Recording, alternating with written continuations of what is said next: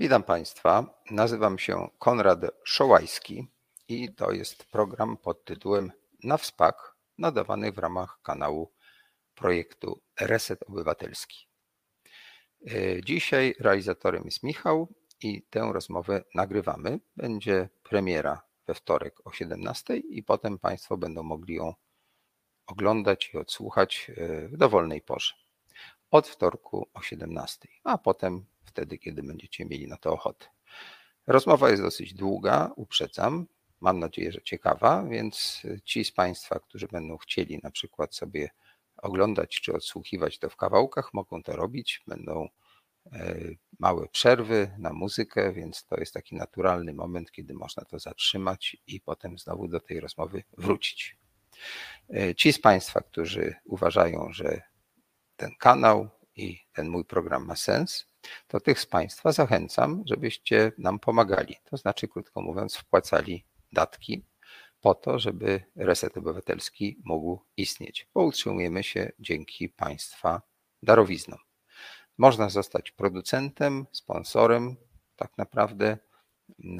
I e, tutaj są na stronie Reset Obywatelski wszelkie wyjaśnienia. E, można także wpłacać po prostu nawet minimalne kwoty, tak po prostu, żeby pokazać jakąś taką solidarność. Co my tutaj robimy? No, każdy z prowadzących e, te rozmowy ma swój własny świat i myślę, że to jest taki stempel, że wprawdzie teraz media są e, niesłychanie takie bogate, bo można przez YouTube'a, przez Facebooka, przez różne inne komunikatory dowiadywać się o świecie mnóstwa rzeczy nie tylko jesteśmy skazani na radio i telewizję takie naziemne, e, ale tutaj jest to chyba troszeczkę taki bardziej autorskie. No, wiele innych też jest ciekawych, ale ja tutaj jestem, bo mnie tutaj zaproszono i postanowiłem spróbować e, z moimi kolegami taką inicjatywę przeprowadzić. I cóż, dzisiaj będziemy rozmawiali, jak zwykle zresztą, o temacie, który jest dla mnie po prostu interesujący. Mam nadzieję, że Państwa też tym zaciekawi. E, już żyję na tyle długo, że wprawdzie bezpośrednio się nie zetknąłem ze światem opisanym w książce, o której dzisiaj będziemy rozmawiali, no ale pośrednio tak. Bywałem tam zresztą na obiadach, bywałem tam w związku z jakimiś zawodowymi spotkaniami, ale to już w okresie późniejszym. A ten najciekawszy to są lata 1950 5-6 do 1989, a właściwie to dwudziestolecie, e, które jest pomiędzy gdzieś tam październikiem a końcówką lat 70., bo wtedy to miejsce żyło najbardziej tak e, powiedziałbym ciekawie. Mowa jest o Spatifie, e, o klubie aktora, który mieści się w Alejach Ujazdowskich. Na ten temat powstała niezwykła książka, Książka bardzo gruba, bardzo pięknie wydana, może od razu ją pokażę. O, to jest ta książka. E, Spatif e, upajający, upajający pozór wolności. I myślę, że ten podtytuł całkiem zgrabnie oddaje jej treść. E, nie jest to, jakby to powiedzieć, praca sensu stricto naukowa. Tutaj wszystkich tych, którzy by się bali, że jak będą przypisy i taki aparat naukowy, to będzie nudne. Nie, nie. Ta książka ma taki charakter, że jak ja ją zacząłem czytać, to właściwie nie mogłem się od niej oderwać. Nie ma taką konstrukcję prawie jak kryminał. E, jej autorka to doświadczona dziennikarka, publikowała w pismach takich jak film, pani, pani Gala, Twój styl, L, Sens, Sukces, Rzeczpospolita, Sztandar Młodych, ja wtedy e, Aleksandrę poznałem, i Przegląd oraz Polityka. Jest autorką wielu książek, nie tylko tekstów prasowych, takich incydentalnych, że tak powiem, ale takich opracowań i za każdym razem one są bardzo takie atrakcyjne, że to się po prostu daje dobrze czytać.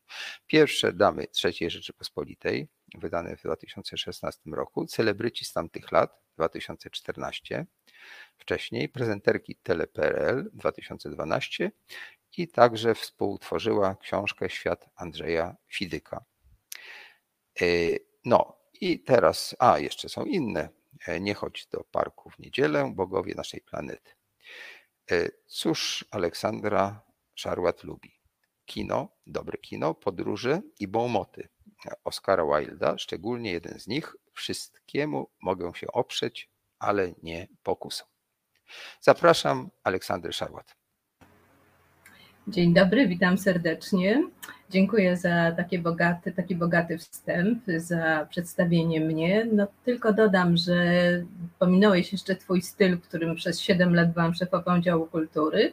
A, a, z moich, a z moich książek to też y, książkę, którą napisałam z Andrzejem Fidykiem, Świat Andrzeja Fidyka, oraz no, ważna dosyć praca moja, ważna książka, to jest biografia Andrzeja Żuławskiego, Szaman. E, Jak która, najbardziej. Jak najbardziej, przy czym o fizyku mówiłem, tylko nie zauważyłaś, a no o tak. Żuławskim zapomniałem rzeczywiście. No tak, tak, to, to dosyć istotna książka dla mnie była. No, bo to i, dwa lata i mojego życia i postać, i, i, i różne zawikłania i, i tak dalej. Może ja zacznę od tego, że zanim Tobie oddam głos, e, wspomnę, jak myśmy się poznali, bo to ma e, też swój smak. W ogóle mówimy sobie po imieniu, nie ma co udawać, że jest inaczej. I ja zwracam się do Aleksandry Szarłat per Olu. Otóż poznaliśmy się wtedy, było jeszcze bardziej oficjalnie, chyba w 93 roku, po premierze mojego filmu Człowiek Z, jeśli dobrze mhm. pamiętam. I e, Ola przyszła wówczas mm, ze sztandaru młodych, chyba, jeśli się nie mylę, i zrobiła ze mną jeden z wielu wywiadów, których wówczas udzielałem w ramach promocji tego filmu. E, film był głośny, film był taki, no powiedzmy sobie, trochę prekursorski. Jak się dzisiaj go ogląda, parę osób mi mówiło, to taki proroczy na nasze czasy, że tak naprawdę ja wyprzedziłem epokę, szczególnie końcówka tego filmu. Ale nie o tym chcę mówić, bo nie ma sensu samego, samemu się chwalić. Natomiast chcę pochwalić Ole, czy w kanale po, pokazać, powiedzieć, e, czym się wyróżniła. Otóż ja wywiadów w życiu udzieliłem bardzo wiele ale często się tak zdarza, że te wywiady są, powiedziałbym, po pierwsze trochę nieciekawe. Pytania są e, dziennikarzy takie banalne i powtarzające się, a co więcej, e, jakby z tego mojego słowotoku, który zwykle jest nagrywany na jakiś dyktafon, potem dziennikarz wypisuje to, co uważa, że jest ciekawe i bardzo często wychodzi z tego bełkot.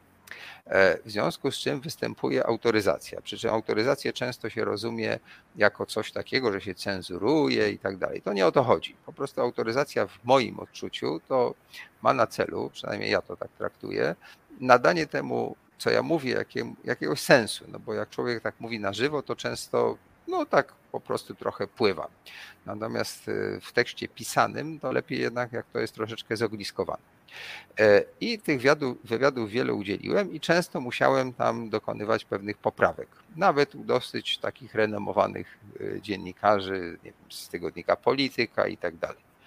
E, otóż Ola była i chyba jedyną albo jedną z dwóch osób, który, którym wtedy udzieliłem, udzieliłem wywiadu, gdzie nie poprawiłem nic.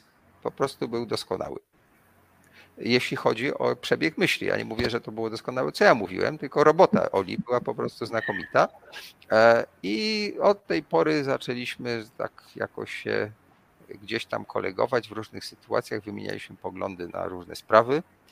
E, I, i, I Ola od tamtego czasu jest dla mnie takim jakby wzorem rozsądnego dziennikarza, takiego, który potrafi dotknąć tematu, wydobyć to, co jest najciekawsze i robiąc to atrakcyjnie, bo ona nie unika różnych tam powiedzmy drażliwości, ale zawsze z jakąś myślą. No, tak troszeczkę tak chciałem Cię dowartościować. Bardzo dziękuję, bardzo dziękuję, bardzo się cieszę Konradzie, że, że tak się mm, dałam zapamiętać. Ja też pamiętam doskonale naszą rozmowę i pamiętam później jeszcze dyskusję taką.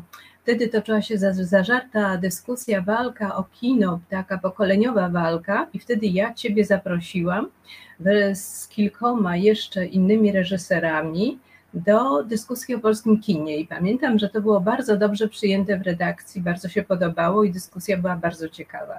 Natomiast co do właśnie wywiadów, to mm, jest to, tak nawet wczoraj myślałam o tym, że jest to mm, ciekawa sytuacja, kiedy właśnie mm, takie osoby jak ty, no zawsze ceniłam, ceniłam to, co robisz i w ogóle kibicuję ci bardzo także Twoim filmom dokumentalnym, które są niezwykle ciekawe. Y, to jest dla mnie ciekawe, kiedy osoby, z którymi ja rozmawiałam jako dziennikarka, rozmawiają teraz ze mną. I tak na przykład rozmawiałam, no dla mnie przeżyciem też była rozmowa z Joanną Rabi, która, która przeprowadzała ze mną wywiad, co, co było dla mnie no naprawdę takim wrażeniem, ponieważ była, jest to postać, y, którą ja pamiętam z dzieciństwa, jako piosenkarkę wspaniałą, która wygrywała jakieś nagrody na festiwalach, a teraz właśnie mm, postanowiła, no zresztą też bardzo jej się ta książka podobała, jest jedną z bohaterek mojej książki i postanowiła mnie zaprosić do swojej radiowej audycji. Także no, to, jest, to jest dla mnie no, też i wielkim wyróżnieniem i bardzo dziękuję i bardzo się cieszę. No, to świat jest taki, że się ludzie spotykają nawet czasem po latach i e, jak robią coś sensem, no to myślę, że, że, że to pracuje, że to zostaje, że dzięki temu jak gdyby możemy się wzajemnie jakoś tam wzbogacać, prawda? Wszystko jedno, jakie miejsca zajmujemy.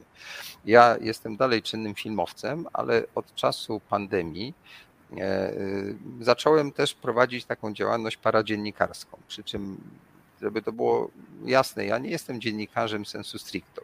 Ja staram się po prostu rozmawiać z tymi, których jakoś albo lubię e, i robią rzeczy ciekawe, albo się z nimi nie, nie zgadzam, ale też robią rzeczy ciekawe. I w zasadzie to jest to samo, co ja robię normalnie, tak? Gdybym nie robił tego przez ten komunikator, to może bym to robił w kawiarni albo w ramach dokumentacji do filmu. Także ja nie będę, uprzedzam Cię Olu, tutaj występował jako taki nazwijmy to dziennikarz, który się znakomicie przygotował i będzie ci zadawał takie mądre pytania i tak dalej. Ja jestem raczej taki mm, kawiarniany gaduła i lubię po prostu wymienić myśli. Zresztą jak do siebie dzwonimy, to też właściwie rozmawiamy o 15 różnych sprawach, tak? E, co chyba jest takim jak gdyby znakiem pewnej epoki, że ja jestem oczywiście starszy, żeby było jasne, ale jakby gdzieś tam nas ukształtowała ta nasza kultura, że lubimy wymieniać myśli i jakby to powiedzieć, e, dzisiaj jest trudniej to robić, bo w zasadzie za każdym razem gdzieś z tyłu głowy jest, przy, szczególnie przy osobach, które się dopiero poznaje, a jakie są jego poglądy polityczne, religijne, czy jakieś tam inne. Kiedyś to w ogóle nie miało żadnego znaczenia, prawda? Po prostu sobie rozmawialiśmy.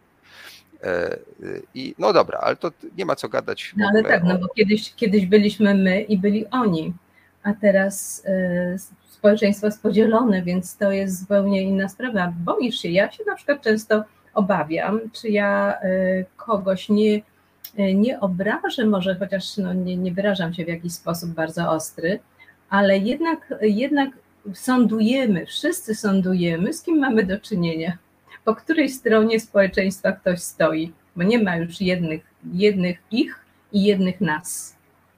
No tak, ten, ten podział jest inny. No wtedy też był podział, bo przecież. E, ale właśnie mówię, ale na my i oni.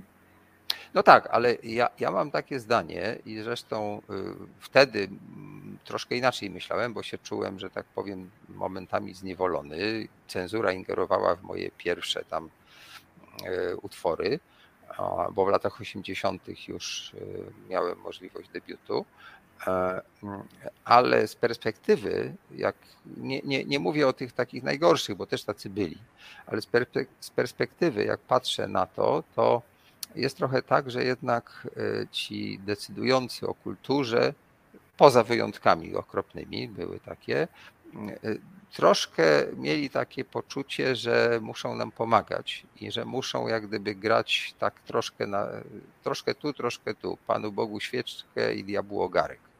Mieli taki trochę kompleks w ogóle wobec sztuki, artystów, kultury. Dzisiaj jakoś tego nie czuję. Dzisiaj się mhm. zrobiło inaczej. Dzisiaj te podziały są tak ostre, że jak ja próbuję je przełamywać, e, no bo może tutaj to tak nie do końca mi wychodzi, bo to jednak to medium jest trochę takie tożsamościowe i takie zawsze mam takie poczucie, że jak zaproszę kogoś tak kompletnie innego, to jakoś to będzie niezręcznie. Albo ludzie nie chcą ze mną rozmawiać po prostu.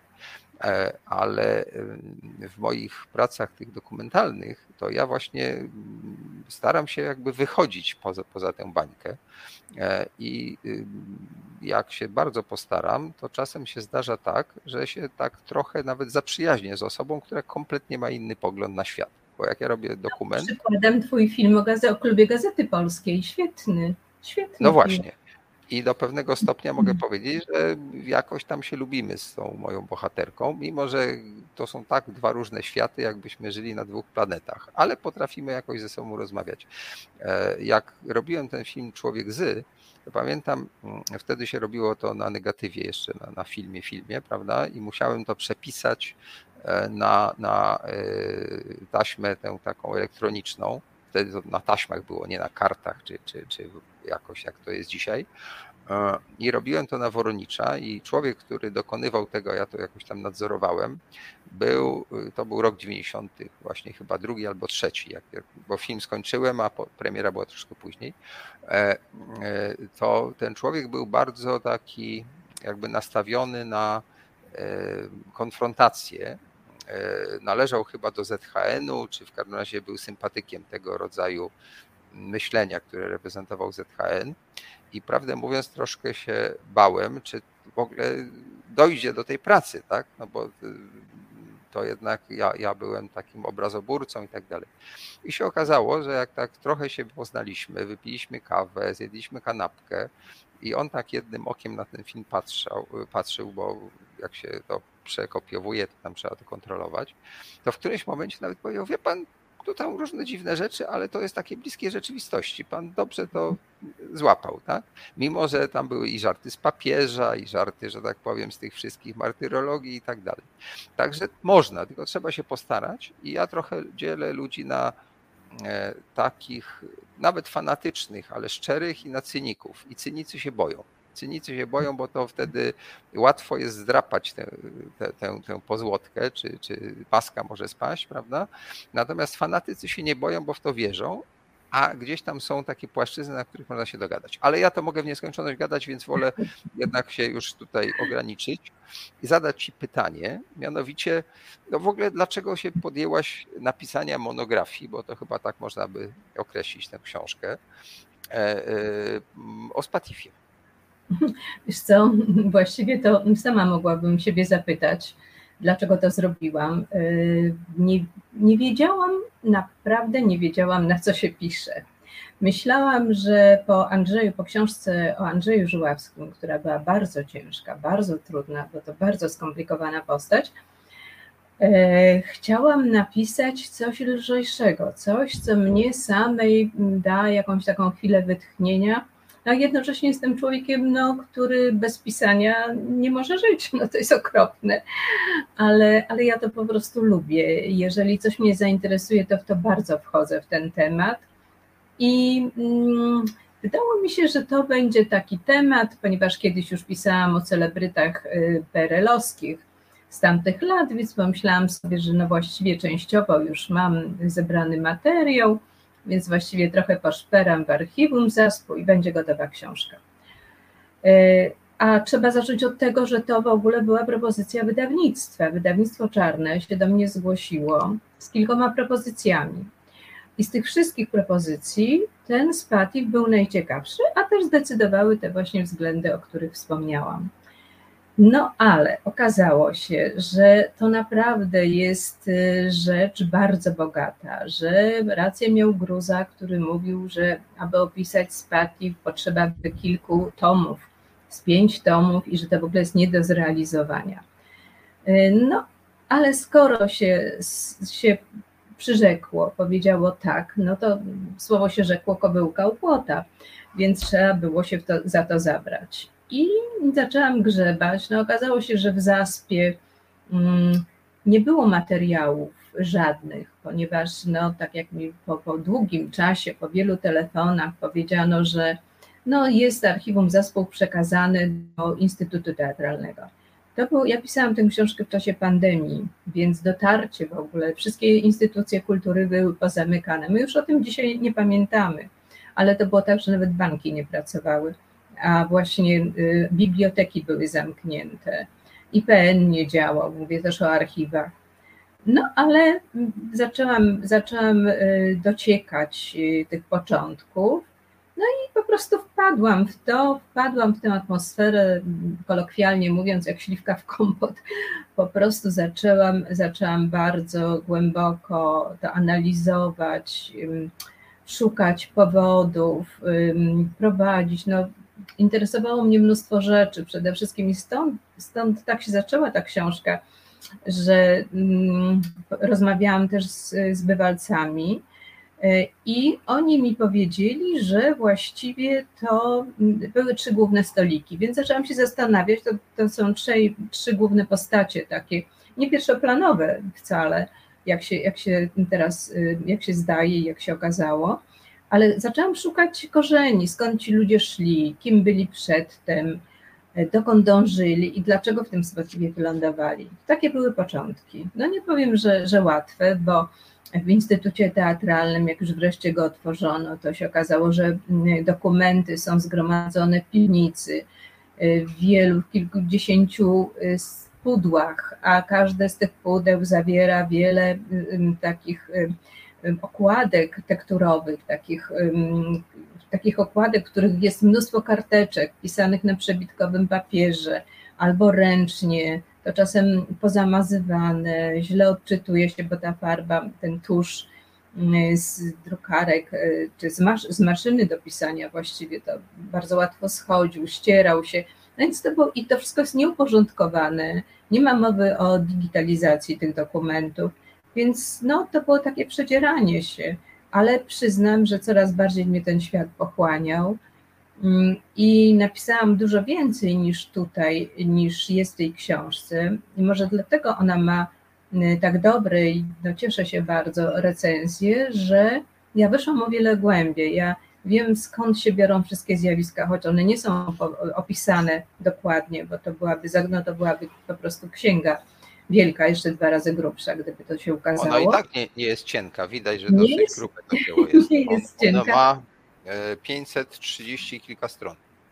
Właśnie, a, a byłaby jeszcze grubsza, gdyby to wszystko mm, zapisać, to co ja mam w tych egzemplarzach takich wstępnych, w moich, w moich właśnie Y, tych notatkach, a także w tym, co, co, co zapisałam jako, jako plik książki.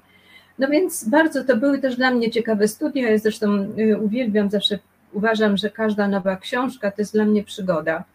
To jest przygoda z bohaterami, przygoda z y, jakąś epoką, z tym, co się, co się kryje, ze światem danych osób. No, także dlatego, dlatego tak bardzo mnie to pasjonuje i, i dlatego tym się zajmuję. No tak, ciekawe jest to, że ty trochę wystąpiłaś tutaj, poniekąd ja tak często mam, że wchodzę w świat, który, którego nie znam. -hmm. Których znam, znam bardzo, że tak powiem, pośrednio, tak? No bo się kręcę, czytam, słucham i tak dalej, ale jak robię film na przykład o opętaniach i egzorcyzmach, no to to jest bardzo odległe od tego, czym ja normalnie żyję.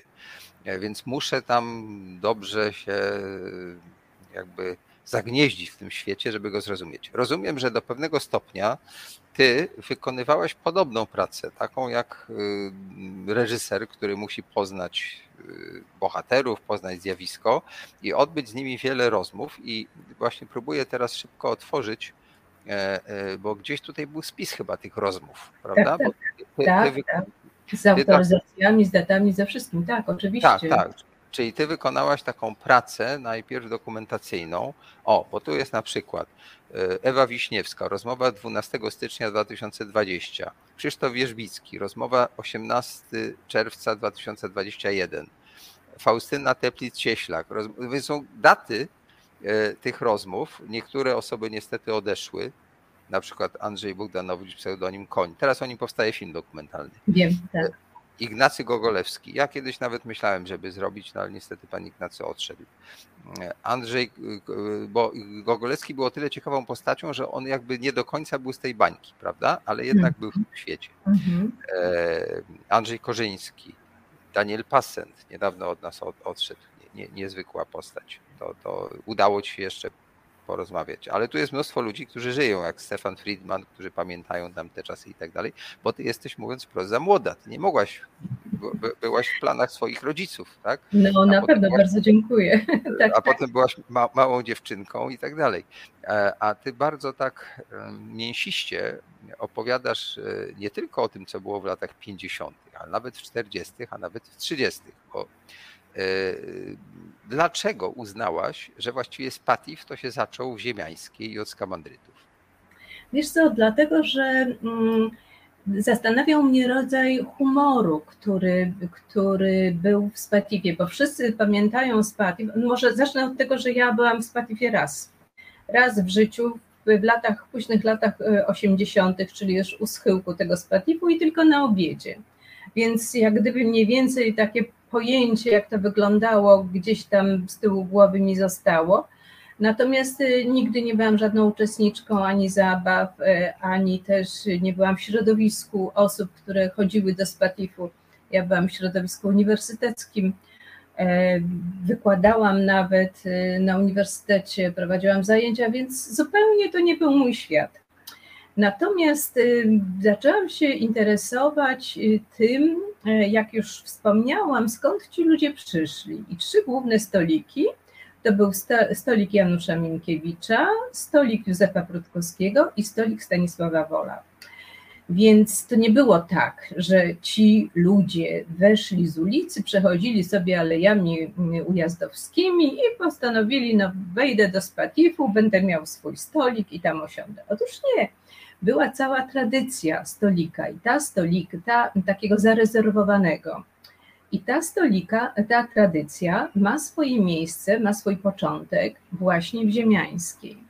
To jest, to jest y, jedna ścieżka, jak gdyby. Czyli to ta przedwojenna kawiarnia literacka, do której chodził Boj i Skamandryci, prawda? To jest I Skamandryci, tak. Tam w, ogóle, tam w ogóle w XIX roku y, ustanowiono, jak gdyby zawiązano grupę poetycką, najważniejszą właściwie grupę poetycką w historii Oni się inaczej nazywali chyba na początku. Do, do... Nie, nie, nie, od, od razu był od rzeki Skamander. A, nie, nie, nie. A pod, pod Pikadorem to co to było? A pod Pikadorem, pod Pikadorem tam, się, tam był klub, y, klub wyzwolenia literatury polskiej, tak on się tam, Armia Wyzwolenia, i tam oni się po raz pierwszy spotkali, jak gdyby tam zaczęli działać, tam wykłaszali mm, wiersze, to była E, to była taka wolna trybuna dla poetów, gdzie każdy mógł przyjść po opłaceniu wstępu też, bo też się płaciło wstęp za taką publikację. To w ogóle śmieszny, strasznie śmieszny jest ten cennik, jaki tam był.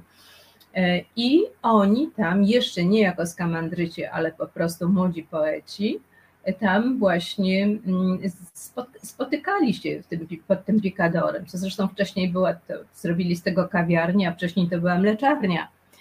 E, także oni, a dzisiaj tam wisi tabliczka pamiątkowa dzięki staraniom córki Iwaszkiewicza, e, o, uświetnie, uświetniająca to, to miejsce. Także tak się nie nazywali, tylko była to nazwa pod pikadorem. Potem oni mieli różne miejsca, przechodzili w Warszawie, mieli różne punkty, E, trochę z futurystami mm, współdziałali, dzieląc lokal, a później właśnie przenieśli się na Mazowiecką 12 do Owej Ziemiańskiej. I właśnie mm, później, ci właśnie i tam przesiadywał Słonimski, przesiadywał też, przesiadał się Iwaszkiewicz, e, młodzi, młodzi poeci i tam bywał, bywał Minkiewicz jako taki młody poeta, na początku tam obowiązywała hierarchia, e, która później została przeniesiona do Spatifu.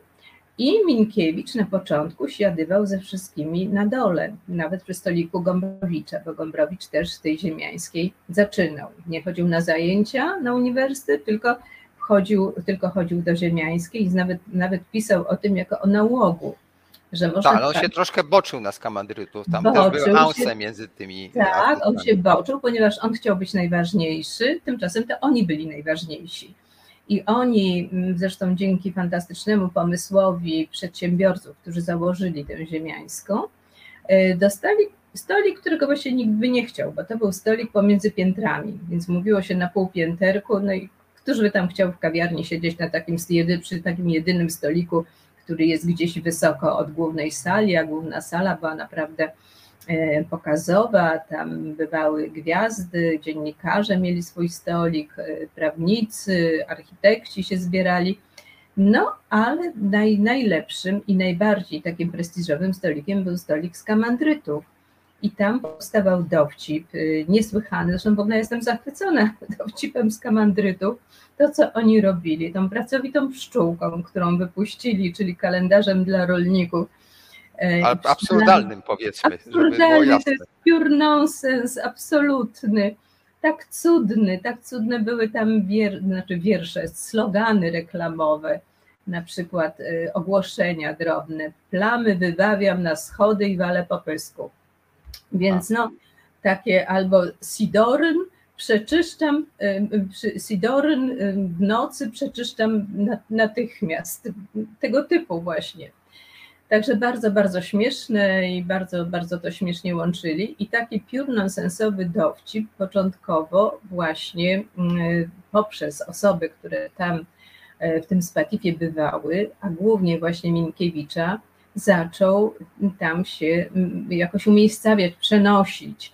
Więc w związku z tym no, nie, było, nie było to właśnie tak, że jak mówię, ci, ci bohaterowie, moi główni mogę powiedzieć, przyszli tam niespodziewanie. Później zaczęłam drążyć drogę Józefa Krótkowskiego, jaka była drogę Stanisława Wola. Okazuje się, że oni wszyscy trzej, też Stanisław Dygat, który miał tak zwany stolik ruchomy u mnie, według mnie, ponieważ y, no, nie przychodził tam codziennie, bywał czasami, dlatego, dlatego mówię o stoliku ruchomym. I wszyscy ci mm, artyści spotykali się wcześniej. Oni się znali y, i z Lwowa, i z y, przedwojennej Warszawy, i się znali z Lublina, z Łodzi, gdzie mieściły się pierwsze takie ośrodki kultury po 1945 roku i później przyjechali do Warszawy.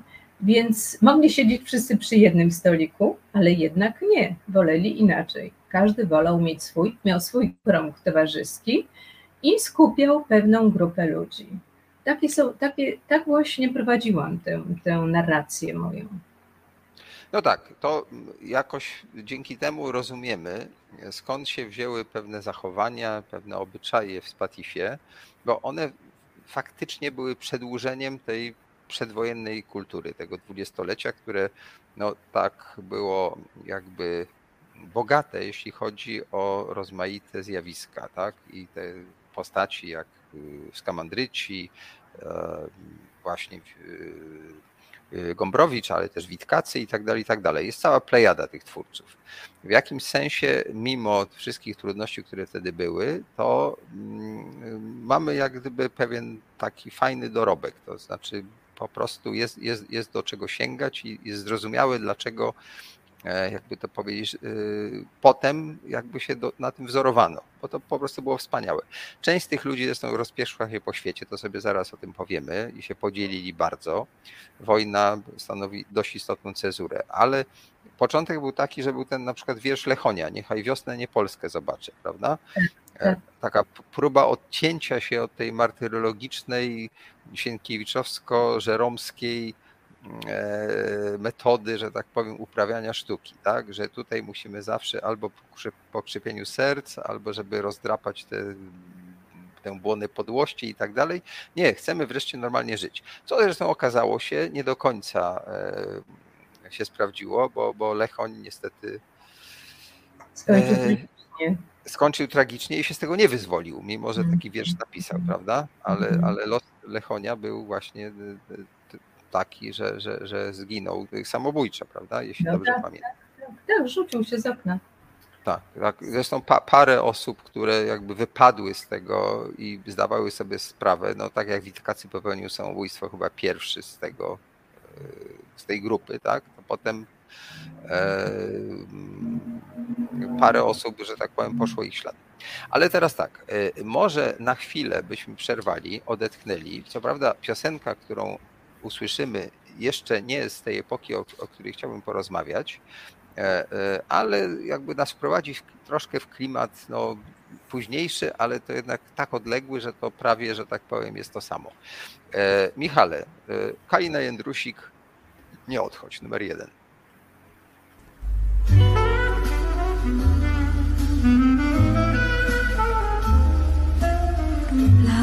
Dziś nie zgaszę, będzie świecić ci przez mgły. Wiatr szeleści czasem, a ja wtedy myślę ty. Błądzisz pośród nocy, chcesz próg ominąć i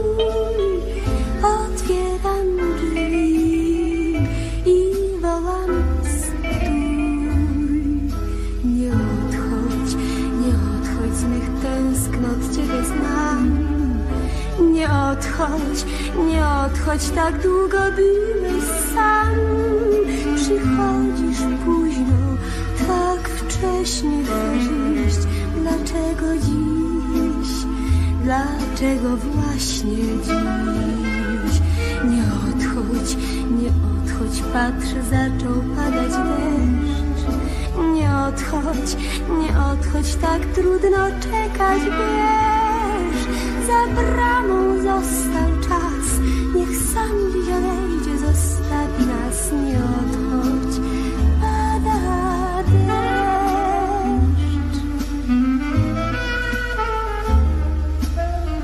Nie przyszedłeś znowu drogą, którą przyszedł zmierzch. Znowu moim słowom odpowiada tylko deszcz Ale czekać będę u wciąż otwartych drzwi. Gdy będziesz szedł, zawołam ci. Nie odchodź, nie odchodź, z mych tęsknot Ciebie znam. Nie odchodź, nie odchodź, tak długo byłeś sam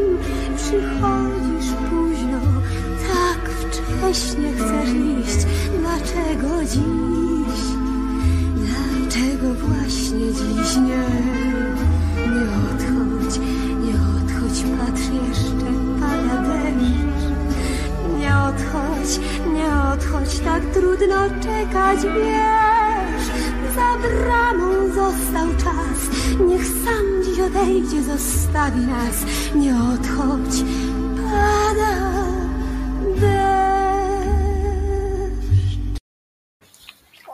No właśnie, przeskoczyliśmy bardzo do przodu, ale ta piosenka tak naprawdę to gdzieś tam w klimacie sięga nawet przed wojną też można byłoby taką piosenkę usłyszeć. Hanka Ordonówna mogłaby ją zaśpiewać, prawda? E, I teraz tak, e, mm, jesteśmy w roku 45. Kończy się potworny okres okupacji i zaczyna się okres, który dla jednych był wielkim wyzwoleniem, że wreszcie nie ma tych potwornych Niemców. Dla drugich, no, zaczyna się nowa okupacja, prawda? Jeszcze nie wszyscy wiedzą, jak ona będzie wyglądała i że na kilkadziesiąt lat, a na pewno na paręnaście, tutaj nastąpi takie odcięcie od świata zachodniego, a mnóstwo ludzi, którzy poświęcili zdrowie i życie, walcząc w podziemiu, w powstaniu, no po prostu e, zginęło. I teraz e, z punktu widzenia dzisiejszego, szczególnie tych takich mm, klimatów IPN-owskich, bym powiedział, to wielu z tych literatów, którzy próbowali odbudowywać życie kulturalne, to prawie, że byli kolaboranci, prawda? Niektórzy, jak Warzyk, to w ogóle chodzili z naganem przy pasie, e, czy Ford, o którym też potem piszesz, to był w ogóle jakby nominat Stalina, tak? Król, cesarz polskiego filmu. E, I bardzo wielu z tych twoich bohaterów, e, gdybyśmy pogrzebali w tych teczkach rozmaitych, no to znaczy nie, nie mówię, że to zaraz były osoby, które tam donosiły, czy były jak, jakimiś tam bezpośrednimi współpracownikami stosownych służb, ale z dzisiejszego punktu widzenia to są z tego IPN-owskiego bardzo podejrzane. Niemniej to są też luminarze polskiej kultury. Więc chciałem, żebyś trochę o tym opowiedziała, jak, jak to właściwie wyglądało, że ta odbudowa jednak miała swoją cenę. To znaczy, trzeba było jakąś taką, taki moralny kompromis, no bo nie, nie mogli nie wiedzieć, prawda? A z drugiej strony y, to byli lewicowcy, którym mogło się też wydawać, że, że te potworne czasy sanacji i w ogóle to, do czego sanacja doprowadziła, no ta hekatomba II wojny, to w jakimś sensie y, było wynikiem fatalnych rządów. W związku z czym może kombinowali, że, że, że tu da się taki zrobić bardziej ten komunizm ludzki. No to już nie gadam, teraz ty o nich mówisz. Słucham. To znaczy, ja chciałabym zacząć może od tego, o czym ty wspomniałeś, o tym przełomie, o tej cezurze wojny. I tak sobie pomyślałam o tych moich bohaterach, że oni, Minkiewicz, który na przykład pochodził z bardzo zamożnego domu, czy, czy Iwaszkiewicz, czy, czy Słonimski, że no. Iwaszkiewicz się bogato wrzenił. On stracił wrzenił, wszystko no tak, tam w Ukrainie. Tak, tak, tak. Słuchaj, ale że oni wszyscy właściwie wylądowali na innej planecie po tej II wojnie światowej i wobec tego, co się działo w polityce, to była, to była dla nich absolutnie inna planeta. To oni tego nie znali. To tak jak e, czytam e, teraz książkę Stasiuka, zresztą bardzo ciekawą, Życie to jednak strata jest, i tam pada pytanie o to, czy on żałuje tego, że, e, że przeżył 30 lat w, w PRL-u. Więc on mówi, że nie, ponieważ to była zupełnie inna epoka, on dzięki temu jest bogatszy. Więc ci ludzie też byli bogatsi, tyle że trafili do zupełnie innego, jak gdyby inne realia, kompletnie. I też jest wielka różnica, dlaczego mogli powstać skamandryci i tak, tak fantastycznie się bawić e, przy, przy swojej poezji, ponieważ wtedy była wielka radość ze zyskania języka polskiego, prawda? Pamiętamy, że to była sytuacja po zaborach i wreszcie język polski mógł być językiem dominującym, można było się nim bawić i cieszyć się nim. A druga wojna sprawiła, że właśnie ci ludzie wracali z różnych, z różnych zakątków, z włóczęgi po całym świecie. Tutaj Wierzyński był, wylądował w Samarkandzie jako, dzień, jako bibliotekarz, był ściągany przez, przez Minkiewicza. No, część, część tych ludzi była na migracji, no a to, co zostali w kraju i chcieli tutaj, a ci, którzy właśnie chcieli tu zostać, no to była straszliwa rzeczywistość, wiemy o tym wszyscy, co tutaj się działo. No i teraz było pytanie, jak się wobec tego zachować. Więc tak jak mówisz, właśnie Warzyk był takim e, orędownikiem e, tej myśli takiej socjalistycznej, e, gdzie nie kłaniał się swoim dawnym kolegom i w ogóle no, zachowywał się potwornie, czy donosił, akurat Warzyka nie sprawdzałam, ale te, te, być może, że te pierwsze, pierwsze dokumenty z tych początkowych lat powojennych, to byłyby dla niego być może obciążające, ponieważ no rzeczywiście bardzo, bardzo był mm, e, przynajmniej, no nie wiem, czy cynicznie, później mówiono, że cynicznie był zachwycony. Ale on to robił z otwartą przyłbicą, to znaczy on nie udawał.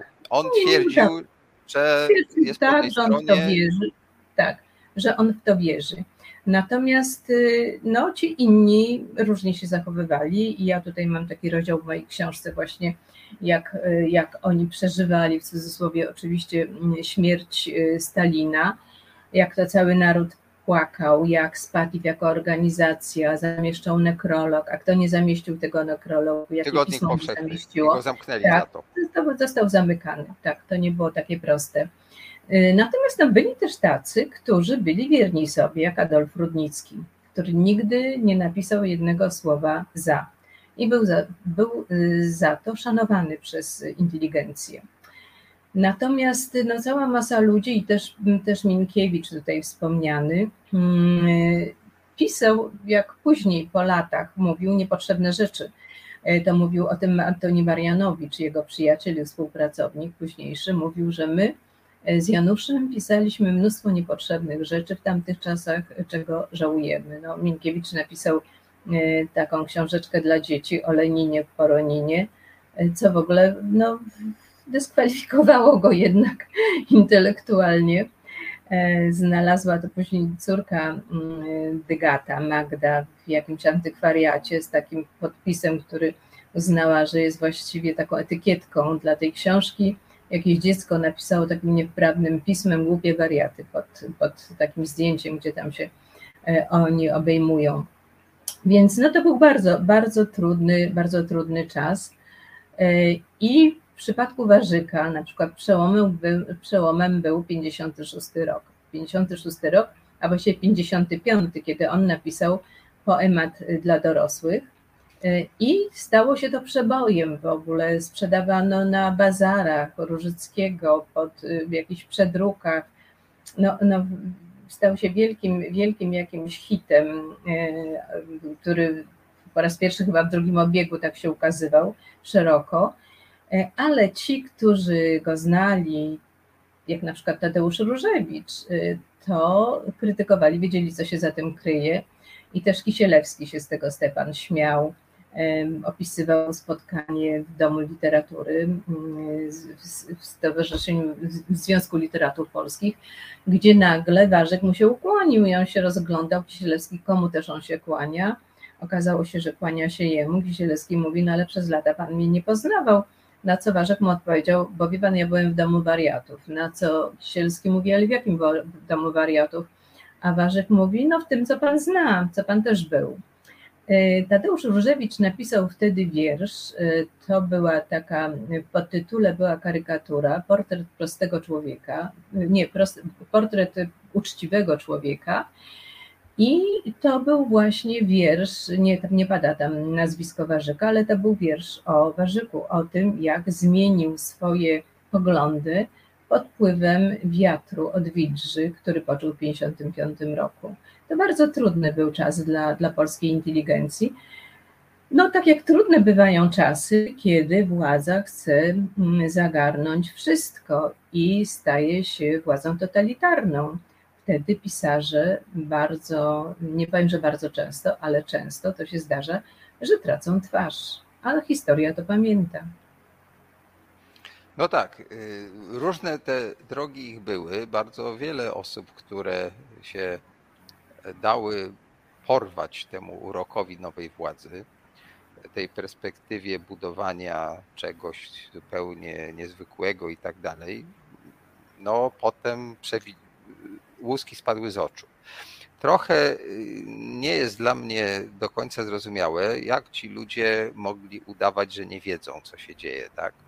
No bo przecież w tych kazamatach ubeckich katowano y, i, i, i zabijano i, i, była ta cała obława tam, mm, y, co teraz jest, jest to opisywane, tak, taki drugi Katyń.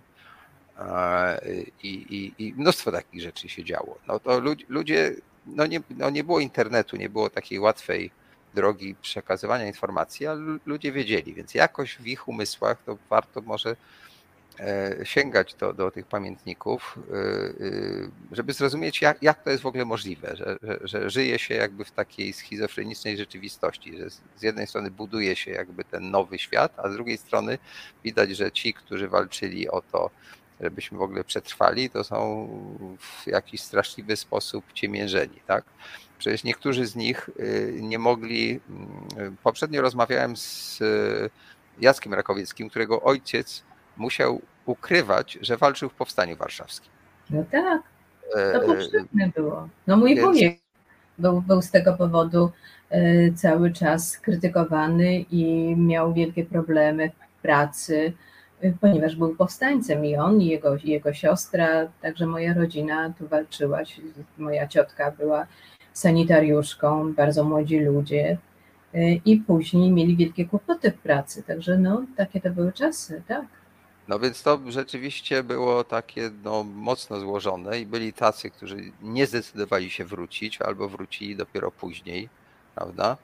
E, I e, no, ja czasem się zastanawiam, na ile te nasze dzisiejsze moralne wybory i polityczne możemy porównywać z, z, tym, jak było wtedy. No to jednak wtedy było tak, że ileś milionów ludzi zginęło, w tych katowniach e, robili rzeczy straszliwe. Natomiast dzisiaj przy całym szacunku dla różnych tutaj bohaterskich postaw, no to jednak mm, taka krzywda nikomu się w Polsce jeszcze nie dzieje, prawda? Mimo, że się z, z, tak. wieloma, z wieloma rzeczami nie zgadzamy, chociaż takie moralne dylematy sądzę, że są trochę podobne, bo wiele hmm. osób, które znałem jako ludzi fajnych, inteligentnych, twórczych, no dzisiaj ro, robią rzeczy bardzo dziwne. E, I jak próbuję z nimi rozmawiać, to strasznie trudno jest znaleźć wspólny mhm. język. E, e, I oni też mają dostęp do wszystkich tych informacji, więc może to nie jest takie proste, żeby znaleźć taką drogę przyzwoitości. Jak mówił Słonimski, jak nie wiesz, jak postąpić, trzeba zachować się przyzwoicie. Ale nie mhm. zawsze jest takie proste. Co to znaczy przyzwoicie, tak?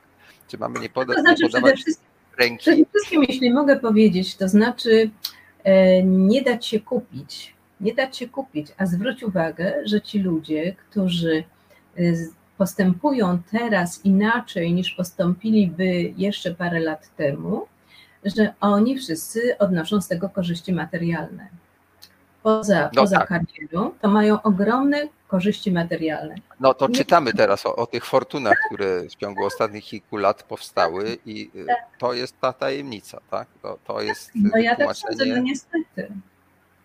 Tych idiotyzmów, które wygadują. No, a może niektórzy w to wierzą. No ale zostawmy ich, to może jest in, trochę inny temat. Tak, ale E, kwestia wła- kupowania pieniędzy, prawda? Czy kupowania pieniędzy dlatego, że jesteś publikowany? Pieniędzmi, tak? Że, że, że No, to Kupowanie No to jest człowieka, niekoniecznie, niekoniecznie trochę. walutą E, są to- to pieniądze, są- prawda? To może być To jest wydanie pozycja, to jest publikacja książki i tak dalej. filmu, No właśnie, y, skierowanie filmu do produkcji, dotacja, czy tam jak dzisiaj jest to po prostu y, wszystko się obraca wokół pieniędzy. Dobrze, ale wróćmy do tych lat 50., tak? W 50. latach powstaje Spatif. Próbowałaś y, tę datę jakoś znaleźć i nie znalazłaś. Nie, nie, No, no trochę, trochę, trochę znalazłam, bo znalazłam dokumenty właśnie, bo co ja znalazłam w ogóle w tych archiwach w Instytucie Teatralnym, gdzie zostały złożone przez ZASP. Otóż e, są to głównie sprawozdania finansowe, księgowych, mm, stenogramy zebrań e, i z tego można wywnioskować zakupów na przykład, z listy zakupów, jakie były, jakie były w roku 52 na przykład, trzecim, czwartym, piątym, co kupowano, kogo zatrudniano, to można wywnioskować, kiedy zaczęło, zaczął działać pierwszy lokal, e, który był zwany później Małym Spatifem przy ulicy Pankiewicza 2, to był 52 rok. A później 54, końcówka roku, czwarty kwartał, sama końcówka roku, to był Spatif już w Alejach Uja- Ujazdowskich.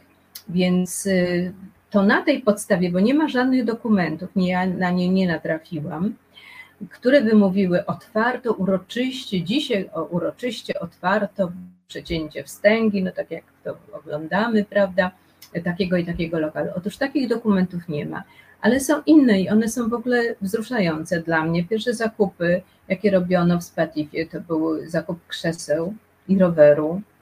E, Dla kogo był ten rower, się zastanawiałam, czy dla portiera, czy dla, dla prezesa może, prawda, w tych, tych latach wczesnych, w tym 52 roku. A dlaczego wtedy? Bo wtedy zapadła decyzja o tym, że mm, środowiska mają prawo spotykać się w danych miejscach. I ten lokal był tymczasowo wy- wynegocjowany przez ZASP dla artystów, ale szeroko pojętej grupy, także i cyrkowych artystów, operowych, przeróżnych ludzi z baletu, konferencjerów, więc na Pankiewicza 2 spotykali się wszyscy.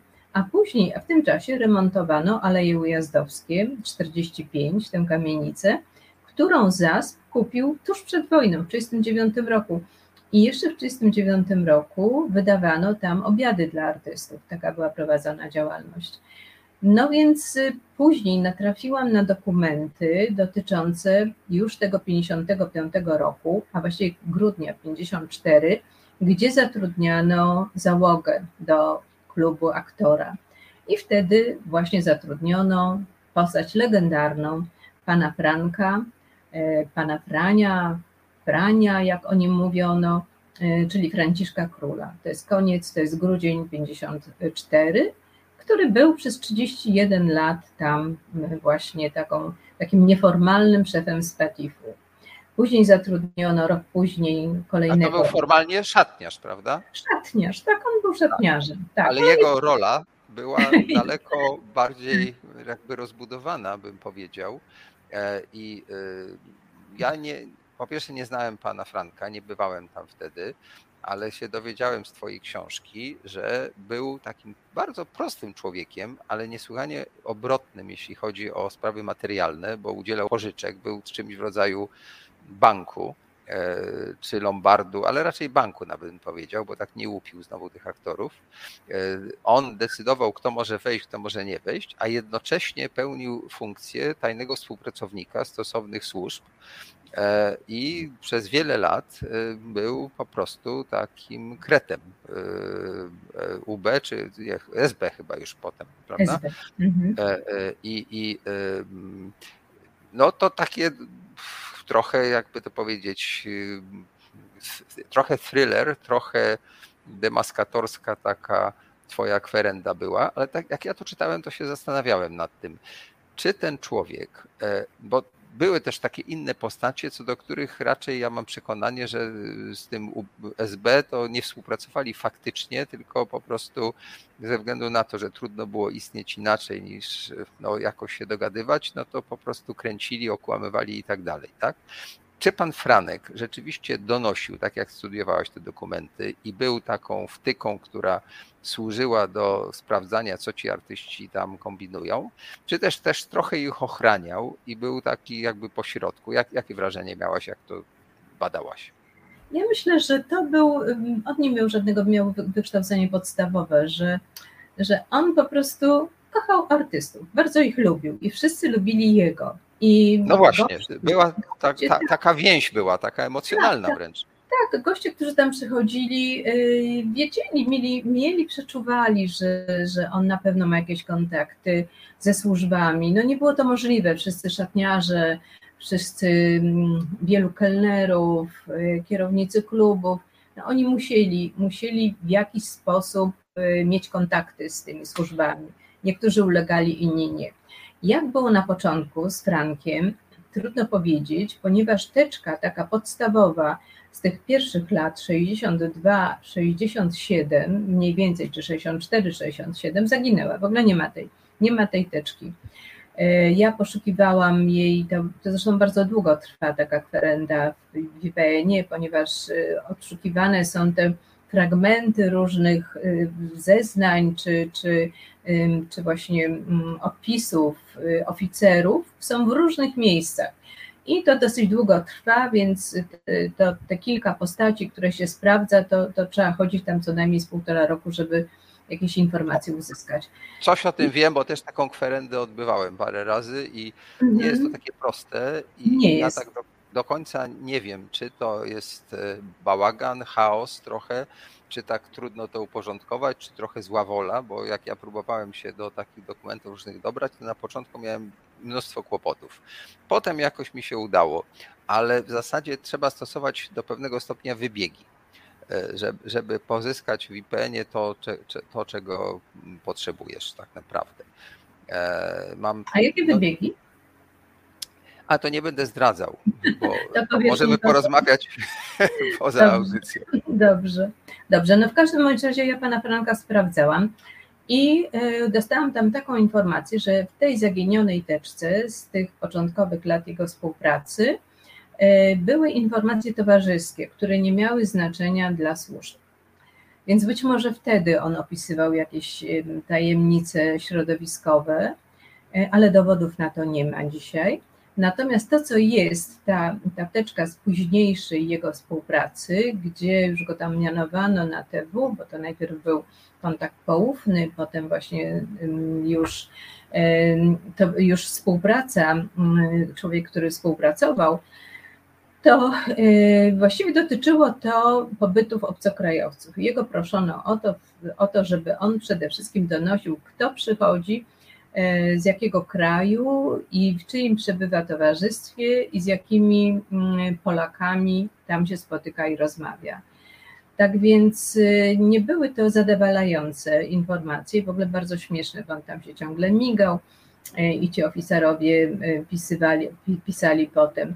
No, że na zmianie u pana Franka to było niewielu obcokrajowców, znacznie ciekawsze informacje są u drugiego donosiciela.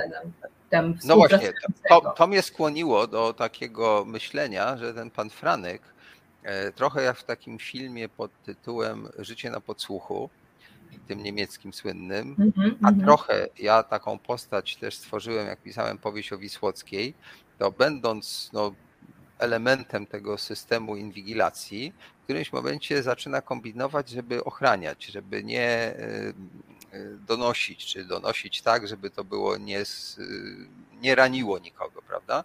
Ja takie troszeczkę wrażenie miałem przy tym panu Franku. Bardzo że... możliwe, że tak właśnie było, dlatego że on no, rzeczywiście pokochał tych aktorów. On z nimi grał tak zwane numerki, czyli co też było jakimś wielkim kantem, bo y, to opisuje Hoffman, Jerzy Hoffman, że pan Franek ze wszystkimi wygrywał, a kiedyś Hoffman przyszedł z własnym banknotem, bo to gra polega na tym, że się odczytuje albo się daje sumę tam trzech pierwszych czy trzech y, środkowych liczb, jakie są na, na banderoli, na banknocie y, i to kto ma większą, to ten wygrywa. No różne tam są zasady, chodzi głównie o liczenie i o to, kto, kto strzeli, kto więcej.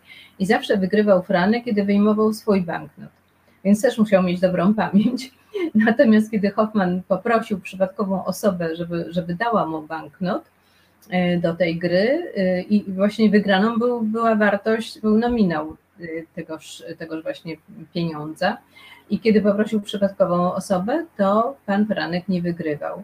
No i w ogóle był, był właściwie taki, był takim opiekunem. Jak ktoś był pijany, to on się nim opiekował, na wiele osób było pijanych. Układał w szatni na płaszczach, kimś z bardzo często tam przesypiał. E, uważano, że jest dyskretny, choć z tą dyskrecją to różnie bywało, co tam opisuje też Zosia, e, Zosia przepraszam, Zuzanna Łapicka, mówiąc o tym, jak była świadkiem sytuacji, kiedy doszło do awantury jakiejś pomiędzy parą, która tam przyszła, jakaś zdrada w tle, przyszła żona, pobiła się z kochanką mm, i dała czy to mąż wtedy poszedł, dał pieniądze Frankowi, żeby nic o tym nie mówił nikomu.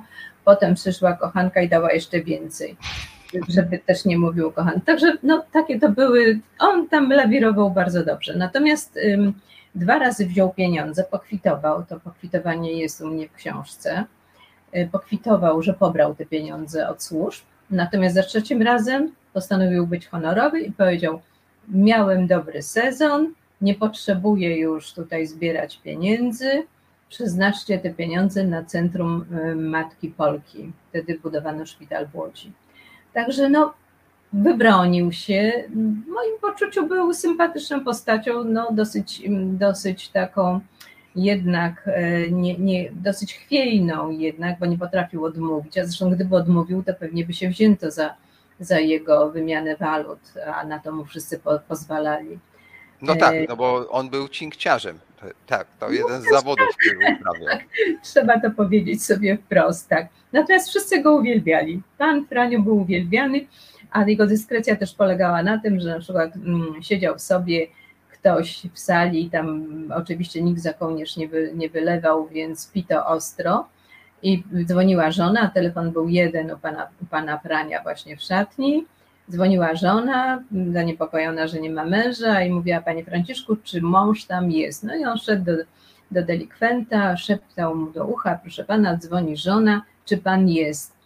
A Franek odpowiadał, e, a on odpowiadał Frankowi, nie, powiedz żonie, że mnie nie ma. No i Franek wracał do telefonu i mówił żonie, powiedział, że go nie ma.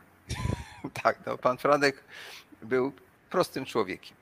Dobrze, y, to proponuję, żebyśmy znowu posłuchali Kaliny Jędrusik i zaraz wrócimy do dalszego omawiania Twojej książki. Michale, prosimy o piosenkę.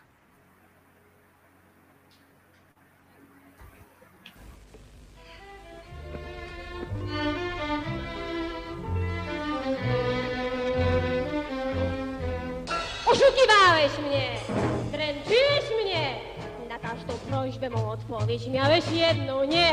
Może to lepiej, po co dłużej grać? Gdy polska kuchnia i to ciało cię przestało brać. Byliśmy zbyt sentymentalni. Krótko przeciąłeś ten głupi melodramat. Nad miastem świt na stole kwit z chemicznej pralni. Z krótkim dopiskiem odchodzę, odbierz sama. Im tak ci będzie się jak ze mną, przez kogo stracisz tyle szans każdego dnia. Kto blady świt noce bezsenne, tak ci zatruje jak ja. Przez kogo w pół się przerwiesz, należ wybiegniesz zarośnięty zły. Kto będzie zdrowie miał i nerwy na takie zero jak ty którym z miast, czy której zdam tak będziesz cierpiał, będziesz taki całkiem sam. Jak zagrać też kolejną z ról, kto się da nabrać na twój ból? Z kim tak ci będzie źle jak ze mną i kogo rzucisz tak jak mnie któregoś dnia? Kto będzie czekał w noc bezsenną? Bo już nie ja. A w końcu zerwać z kimś. Zwyczajna rzecz. W końcu ja dawno pierwsza chciałam ci powiedzieć precz. Mógłbyś się kąpać albo jeść mój chleb. Mnie żadna siła wyrzuciłabym na zbity łeb. W końcu pan sześć, nie jestem winna, że byłeś taki, że nie byłeś w moim stylu. Twój beret, bask, twych oczu blask zabierze inna, lecz nim zabierze, pomyśl chwilę. Tak ci będzie źle jak ze mną, przez kogo stracisz tyle szans każdego dnia. To blady świt, noce bezsenne, tak ci zatruje jak ja. Przez kogo w pół się golić przerwiesz, na deszcz wybiegniesz, zarośnięty zły. To będzie zdrowie miał i nerwy, na takie zero jak ty. Którym z miast, przy której zdam, tak będziesz cierpiał, będziesz taki całkiem sam. Jak zagrać też kolejną z ról, kto się da nabrać na twój ból. Z kim tak ci będzie źle jak ze mną i kogo rzucisz tak jak mnie któregoś dnia? Kto będzie czekał w noc bezsenną? Ty wiesz, że ja.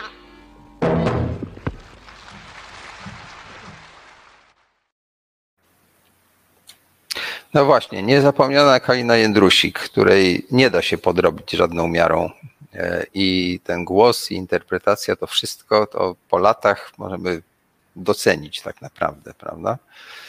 E, I myślę, że to dobrze wprowadza nas w ten klimat. E, myślę, że ten wątek kontrolowania politycznego jest dosyć istotny w swojej książce. Mhm. bo bardzo wyraźnie ja to odczułem, że w zasadzie władze PRL-u bardzo lubiły artystów zamykać w takich klatkach złotych. Mhm. Tam było tanio, wódka była w ogóle bardzo tania, nie było chyba dużej marży, było dobre jedzenie i to tak się starano, żeby rzeczywiście tam były frykasy. I ci artyści mogli tam w miarę swobodnie między sobą rozmawiać, no a ci, co podsłuchiwali, tam opisałaś tych oficerów, którzy przychodzili, troszkę się odróżniali, ale pamiętam z tej książki, że 10 takich stałych zaproszeń zażądało MSW bezpłatnych, tak, co było takim otwartym gestem, tak, otwartą tak, tak, tak. formą. E, tak. No właśnie, jak, jak, jak ty na to patrzysz? Na ile to było istotne? Czy to był element takiej manipulacji, której artyści się poddawali? Czy też to była ta enklawa wolności? E, czy to bardziej była ta złota klatka służąca do tego, żeby oni byli pod kontrolą, co też jest dosyć wzruszające, że te władze tak pilnowały, że ten pisarz czy aktor był w ich łapach, tak? Niektórych prześladowano mhm. jak Mikołajską, ale generalnie to tam za bardzo tych artystów nie męczono. Przeciwnie, oni wtedy byli, powiedziałbym, dużo lepiej traktowani niż dzisiaj. Dzisiaj artysta. I to jest, i to jest cenne, przepraszam cię, wchodzę w słowo, co mówisz, że właśnie to jest zdumiewające, że na przykład pisarze nigdy potem w historii Polski, polskiej literatury, kultury nie byli tak, tak ważni dla władzy, jak właśnie w tamtych latach. Przecież y, Gomułka, który z książką Iredyńskiego w ręku grzmi na plenum, że ten człowiek tak pisze, jak żyje, prawda? No w ogóle wzywanie, wzywanie pisarzy na dywanik. Maria Dąbrowska, która się wstawia u Gomułki. Iwaszkiewicz, który przeżywa to, że musi rozmawiać z Gomułką wobec tam kolejnych listów, słynnego listu 34, przecież straszna, straszna awantura była o to. Więc y, to, to, środowisko, to środowisko było bardzo ważne. No władza chciała mieć, no wtedy w latach 50., na początku lat 50., w 52 roku, właśnie jak mówiłam, wydano zgody na te kluby stowarzyszeniowe i powstał klub prawników, klub architektów, klub lekarzy i właśnie klub aktorów. No tutaj można było się przysłuchiwać tym rozmowom, bo wierzono w to, że inteligencja, no a aktorzy, aktorzy reprezentowali również inteligencję, więc że inteligencja ma jakieś znaczenie. I podsłuchiwano te rozmowy.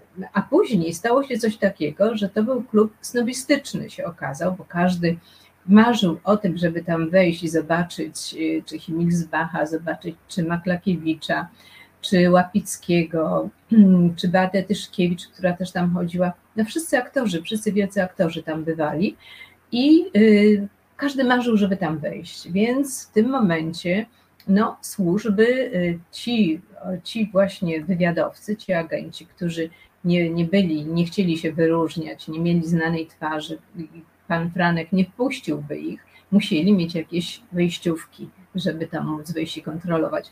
No stąd właśnie zwracano się. No ale potem, tak jak aktorzy opowiadają tutaj u mnie, że doskonale wiedzieli, kto jest kim. Było wiadomo, że jak ktoś siedzi, jest inny, gdzieś tam siedzi samotnie przy stoliku, albo siedzi dwóch smutnych panów, którzy się rozglądają, nadstawiają uszu, to od razu było wiadomo, że to są, że to są agenci służby bezpieczeństwa. Więc y, oni próbowali się też wtopić, no ale to nie było w środowisku, ale to nie było takie proste. Mm, I później właściwie przysłuchiwali się, i tam jest, ja cytuję taki fragment, to mm, Mentrak opisuje, jak jego znajomy, jakiś kolega był w Pałacu Mostowskich na przesłuchaniu i dziennikarz y, i y, ten oficer prowadzący mówi do niego, ja panu radzę, żeby pan nie chodził tam, gdzie przesiaduje Konwicki, gdzie, gdzie, gdzie przesiaduje, przesiadują inni pisarze, bo ja, ja bym panu radził, żeby pan tam nie chodził. A potem się rozmarzył sam, mówi, och, jak ja bym tam chciał czasem być i posłuchać. Więc y, podobno, podobno nie bardzo szkodzili. No, ja nie natrafiłam na takie, na, takie, na takie ślady, żeby agenci y, szkodzili, natomiast jest bardzo dużo dowodów y, na to, że sami goście donosili, prawda? I tutaj były całe książki na to. Jest taka książka Filipa Gańczaka, e, gdzie on pisze mm, o artystach w szponach, e, w szponach właśnie bezpieki, gdzie on opisuje i dokładnie tam są stenogramy podawane, no to to jest przerażające jednak. I to tacy, którzy, mm, którzy byli uznawani, jak Kuśniewicz na przykład, za ważnych pisarzy. No okazywało się, że nie mieli skrupułów i opisywali środowisko bardzo dokładnie, albo też zdarzało się, że jak było jakieś przyjęcie, mm, na przykład wydawane w ambasadzie amerykańskiej, takie oficjalne, to później z tego przyjęcia było kilkanaście różnych relacji opisujących ludzi w, różnej, w różnych konfiguracjach, z czego można wysnuć wniosek, że połowa z tych zaproszonych gości jednak y, donosiła, jednak była na usługach. No, taki to był czas. No tak, y, znaczy to była taka ciekawa mieszanka, bo z jednej strony ta władza bardzo lubiła jakby kontrolować i sprawdzać i jakoś tam trzymać e, rękę na pulsie, prawda? I trochę prześladować. No Wańkowicz miał proces, prawda? Mhm, mhm. Akurat może nie bywale z Patifu, ale chodzi o zjawisko. A, y, ten autor y, opery, y, jak on się nazywał, y, Szpotański, prawda? Mhm, no, no tak. On tak. poszedł siedzieć, tak? Siedział w więzieniu, za, za, satyryczny utwór. Tak. E, dzisiaj jak też władze próbują prześladować, nie wiem, Żulczyk na przykład powiedział mhm. nawet niezbyt chyba obraźliwie tak naprawdę, bo on komentował faktycznie wypowiedź czy zachowanie, a nie, że tak powiem, osobowość prezydenta, no ale cały proces miał w tej sprawie, ale się wybronił, więc jakby mm. dzisiaj jednak jest trochę inaczej. Natomiast Szpotański za utwór satyryczny, czyli w zasadzie jak gdyby przez prawo gatunku e, e, zwolniony z, w ogóle z tego, żeby mógł być traktowany jako obraza majestatu, no poszedł siedzieć i to tak naprawdę do więzienia, więc to nie były takie czasy, gdzie zupełnie tym artystom nic się nie działo. Aczkolwiek y, to były wypadki chyba nie takie częste, to znaczy to było raczej tak trochę na postrach.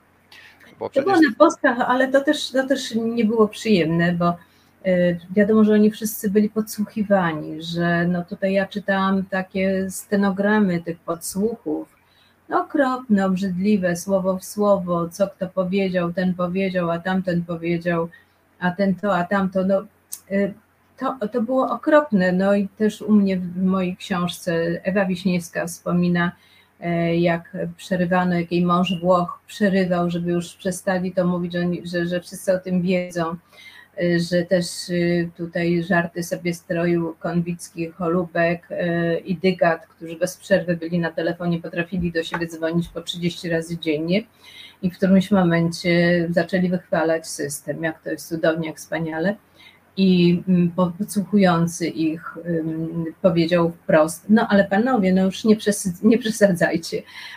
Także, mm, także zdawali sobie sprawę. No ale oni się nabijali. Tylko, nabijali się, oczywiście, tak, wyśmiewali to. Oficer może nie, nie zdawał sobie z tego sprawy. No tak, ale to też pokazuje, znaczy ta obrzydliwa strona jest, ale i te takie wyciąganie szczegółów właśnie kto z kim, kiedy się przespał, nie przespał, kto jest homoseksualistą i tak dalej. No potem była ta cała akcja Hipolit jeszcze w latach 80. Mhm. Ale jak patrzymy na Pegasusa i obecne narzędzia, prawda, no to bądźmy uczciwi, to akurat od tej strony to się nic nie zmieniło, tak? Władza dalej lubi i nawet powiedziałbym mimo istnienia pewnego ustawodawstwa, które powinno to kontrol, prowadzić do tego, że to było kontrolowane, to jest absolutnie łamane. E, e, a dzisiaj ta inwigilacja jest no, dużo łatwiejsza, bo przecież przez nasze komórki, z którymi nie możemy się rozstać, prawda? To jest po prostu baśń, słuchaj, to jest baśń o czapce niewicy, to co się no, no teraz no, dzieje. no dokładnie. No, do, dokładnie tak. Zresztą nie, nie, ukrywam, że mnie to jakoś tam interesuje. Jak robiłem na przykład film Dobra Zmiana, to potem pamiętam, że Tadeusz Sobolewski to zauważył. Mianowicie, że w tym filmie mamy tak, że raz wchodzimy do mieszkania i w życie prywatne osoby, która jest głęboko związana z obecną władzą, tak, kierowniczka klubu Gazety Polskiej i tam prywatności, no nie jakieś tam intymności takie powiedziałbym frywolne, ale takie prywatności z dziećmi, rodziną i tak dalej. E, co dla ludzi, którzy są po drugiej stronie, było takim, jakby to powiedzieć, no takim zajrzeniem za kurtynę, prawda? A z drugiej strony przeskakujemy znowu do koderki, która organizuje te manifestacje, która jest y, osobą mhm. taką, powiedziałbym, e, mocno y, związaną z opozycją, czy, czy, czy wręcz jest jedną z, może nie, nie bardzo wysoko, ale taką aktywnych tam uczestniczek. I to przeskakiwanie właśnie Sobolewski pamiętam, że zwrócił na to uwagę, że to jakby e, powoduje, że, że to jest ciekawe, tak? że, że, że nasz sąsiad może tak właśnie żyć, a my żyjemy inaczej.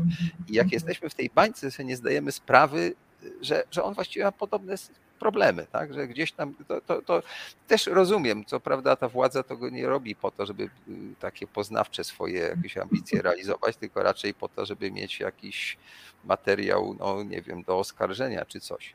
No dobra, ale e, teraz tak, e, e, z drugiej strony ja mam wrażenie takie, że w tym się mieściła też taka spora doza, y, y, może nie do końca szacunku, nie wiem jak to nazwać, respektu, takiego podziwu, że ci artyści tacy są ważni, prawda? Że to, jak się wypowie jakiś pisarz, czy, czy reżyser, czy tam nawet aktor, bo normalnie aktorzy specjalnie z własnym tekstem nie mówią, to to jest istotne, tak? I że to może w ogóle coś zmienić, tak? Że strasznie dużo wysiłku było, z kim oni się kontaktują.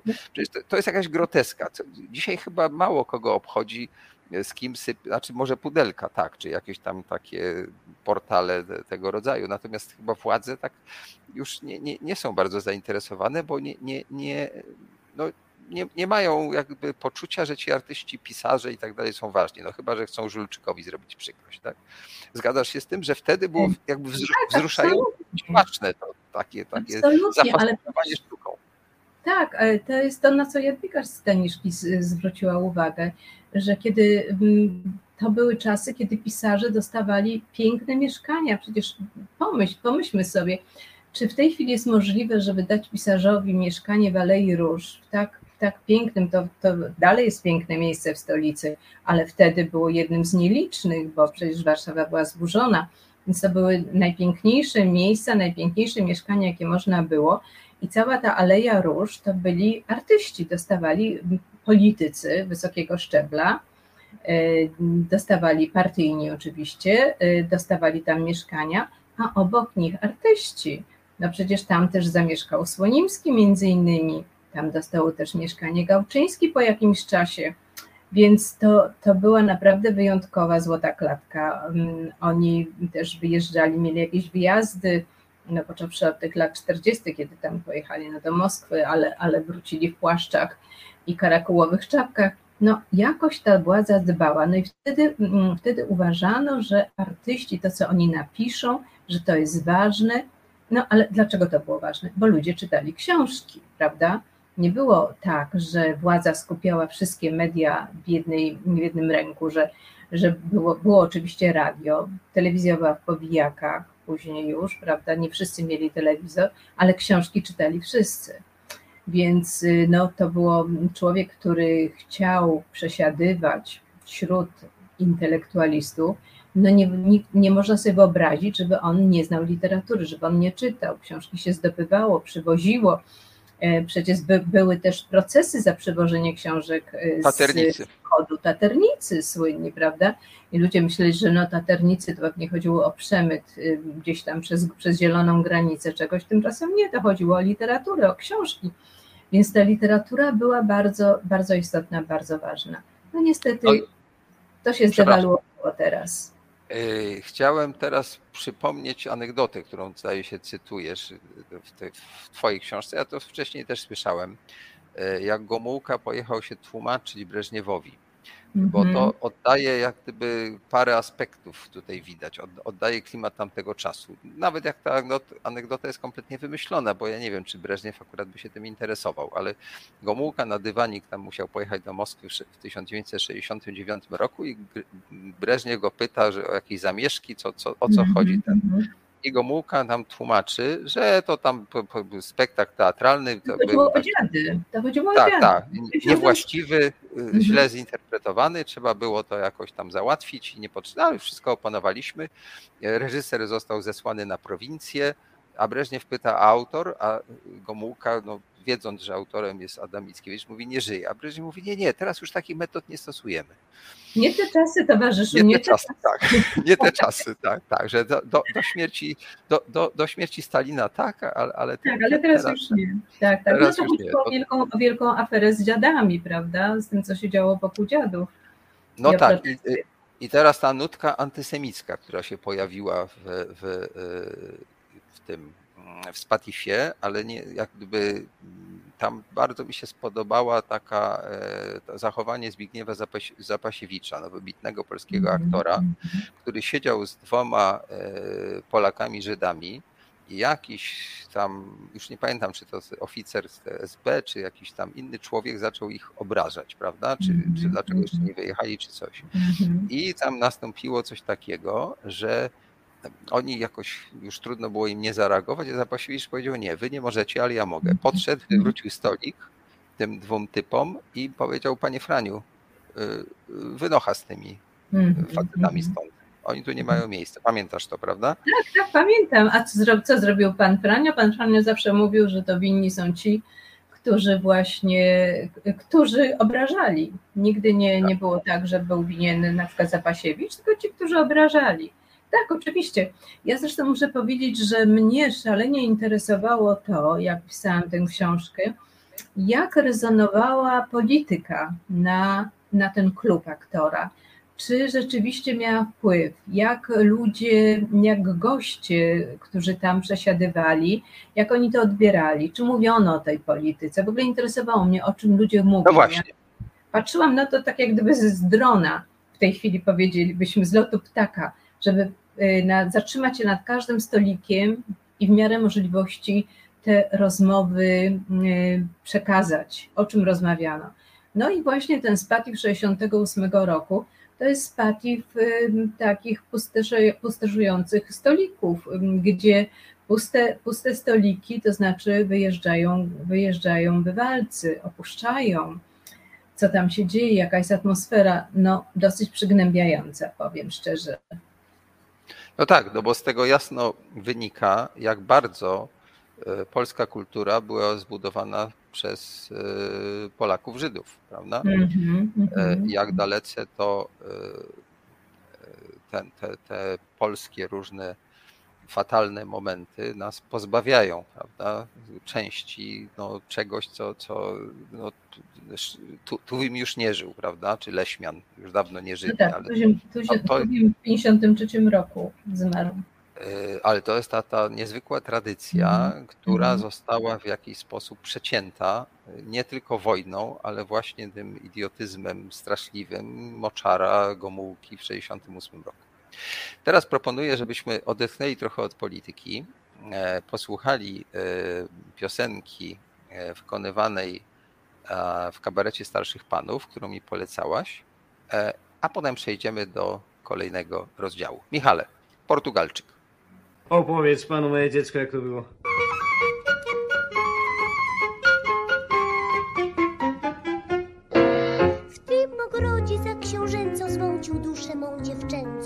Ciało zawiódł śmiało na fraskati. Tam, gdy z radia płynął walczyk, wykorzystał Portugalczyk mnie ze szczętem. Kto? Vincente Osculati, a kiedy wschód zaczął ciut złocić kwiaty, powiedział mnie twardo, że nie zaplaci. Tak bezlitośnie tym zdaniem mnie zranił, że nagle serce uwięzło mi w krtani. Za oknem wiew pojał z drzew na fraskacios kulati o skulaki.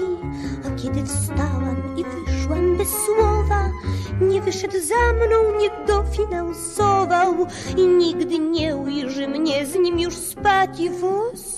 Skulaki, o skulaki, Portugalczyku jak nóż bezlitosny, naciąłeś dziewcząt jak róż w kraju sosny, że tylko szept z tobą szedł słów jak liści, nie uiści nie ujeści.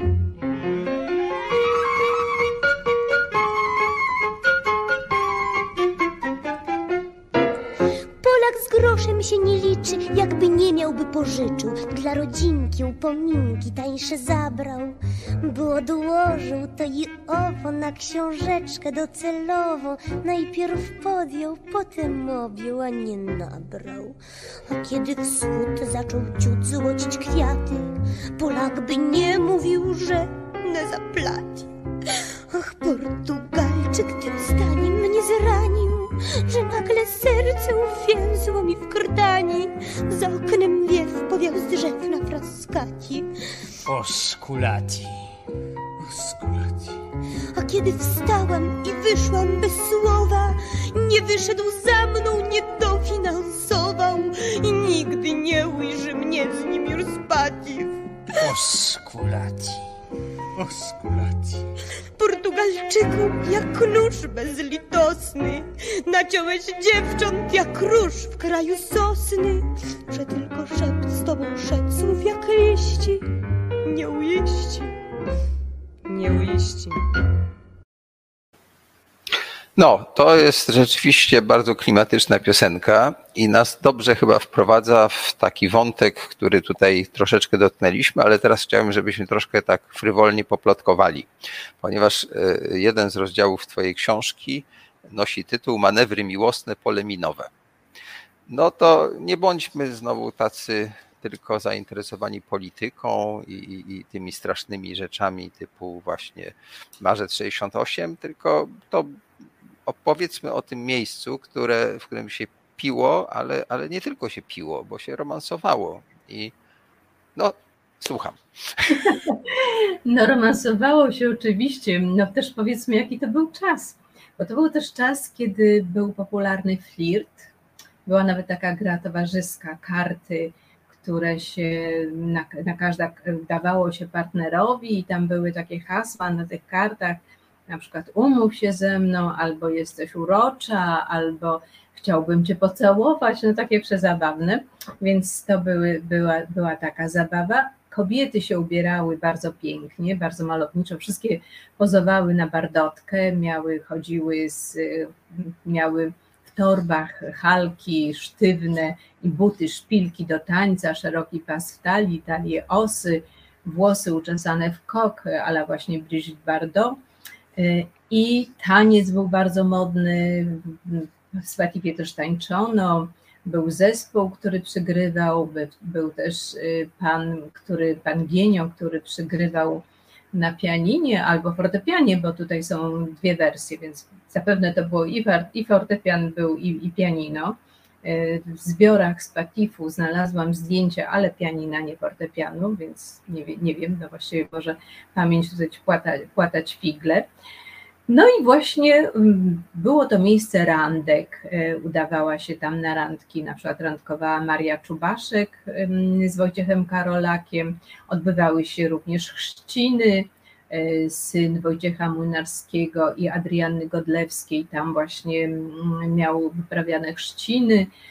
I randkowano na potęgę. Mm, też bywała Elżbieta Czyżewska, E, wtedy ze swoim narzeczonym Skolimowskim, Jerzym Skolimowskim, który jej pilnował zawzięcie, ale nie upilnował, bo mm, jednak e, wyszła za Halberstama, a nie, nie związała się z nim. No takie przezabawne, różne towarzyskie były historie, obserwowano się, podrywano. No i byli też mężczyźni, którzy polowali, tutaj opowiadają mi o tym panowie, którzy tam chodzili, e, aktorzy, reżyserzy, jak to odbywało się polowanie na cudowną dziewicę, która miała wejść do spatifu, a oni ją natychmiast poderwą. No, czasem to się udawało, czasem nie. Przychodziła tam również Krystyna Mazurówna ze swoimi kolejnymi partnerami. Pierwszy raz była tam z Teplicem, mm, z Krzysztofem Teodorem Teplicem.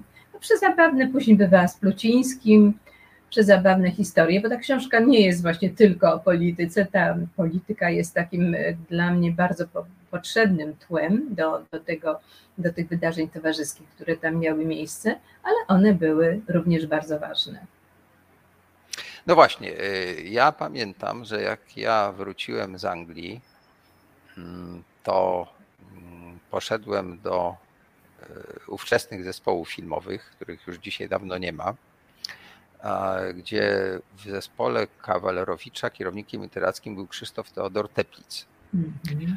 A poznałem go wcześniej jeszcze na studiach z kolei w latach 70. To chadzałem na jego wykłady, które y, odbywały się nad tą salką restauracyjną w tej mhm. takiej sali kinowej, gdzie on puszczał kawałki mhm. filmów, czyli całe filmy i opowiadał, dlaczego ten film jest ważny i co, na co tam trzeba zwrócić uwagę. To bardzo było lubiane przez studentów szkoły teatralnej, bo to robił dla szkoły. Ja wtedy w tej szkole teatralnej przez chwilę tam też e, troszkę studiowałem.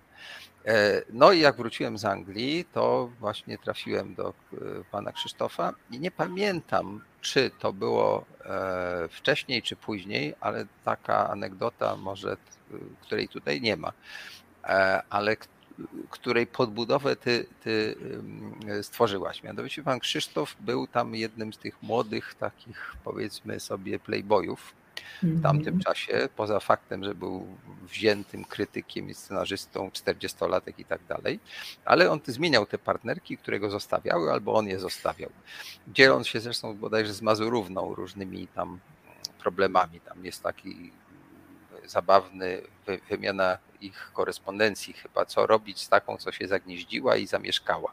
Mhm. On, ona jakoś mu to radzi, a co z tym zrobić, a potem on znowu pisze do niej, czy dzwoni, że ona jeszcze w dodatku zaszła w ciążę. No, i mniej więcej takie tam były.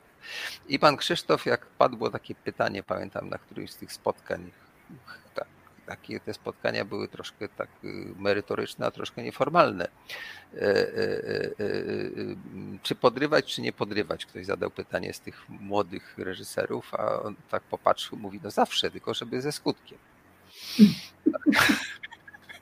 Więc Spatif był w Twoim ujęciu, ale ja to potwierdzam. Potwierdzam nie, bo ja wtedy tam nie bywałem. Później pana Krzysztofa, że tak powiem, trochę poznałem. Takim miejscem, gdzie te samce zasadzały się na, e, że tak powiem, e, ciekawe aktorki, ale także młode dziewczyny, które tam były wpuszczane, tak jak to piszesz, e, przez pana Franka, który dokonywał selekcji według urody.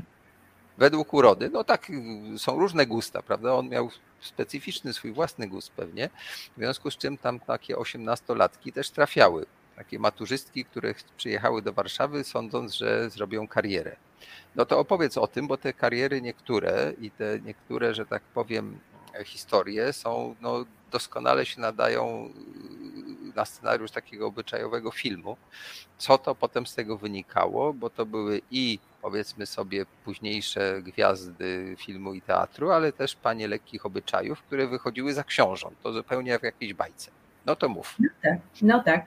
No i właśnie do tego też wprowadzała nas piosenka, prawda? Bo to był taki czas, kiedy też y, no, bardzo był ceniony, taka, taką zdobyczą był mąż cudzoziemiec. To było niesłychanie ważne. Ja pamiętam sama, jak moja jedna koleżanka wyszła za e, kogoś, y, wtedy była Jugosławia, no i za Jugosłowianina mm, i wszystkie koleżanki jej zazdrościły, że to była naprawdę no, wyjątkowa sytuacja, że ona wyjechała z tego PRL-u i ma teraz tak dobrze. No a już w ogóle ktoś, kto był ze Stanów, Włoch, no to był przedmiot pożądania.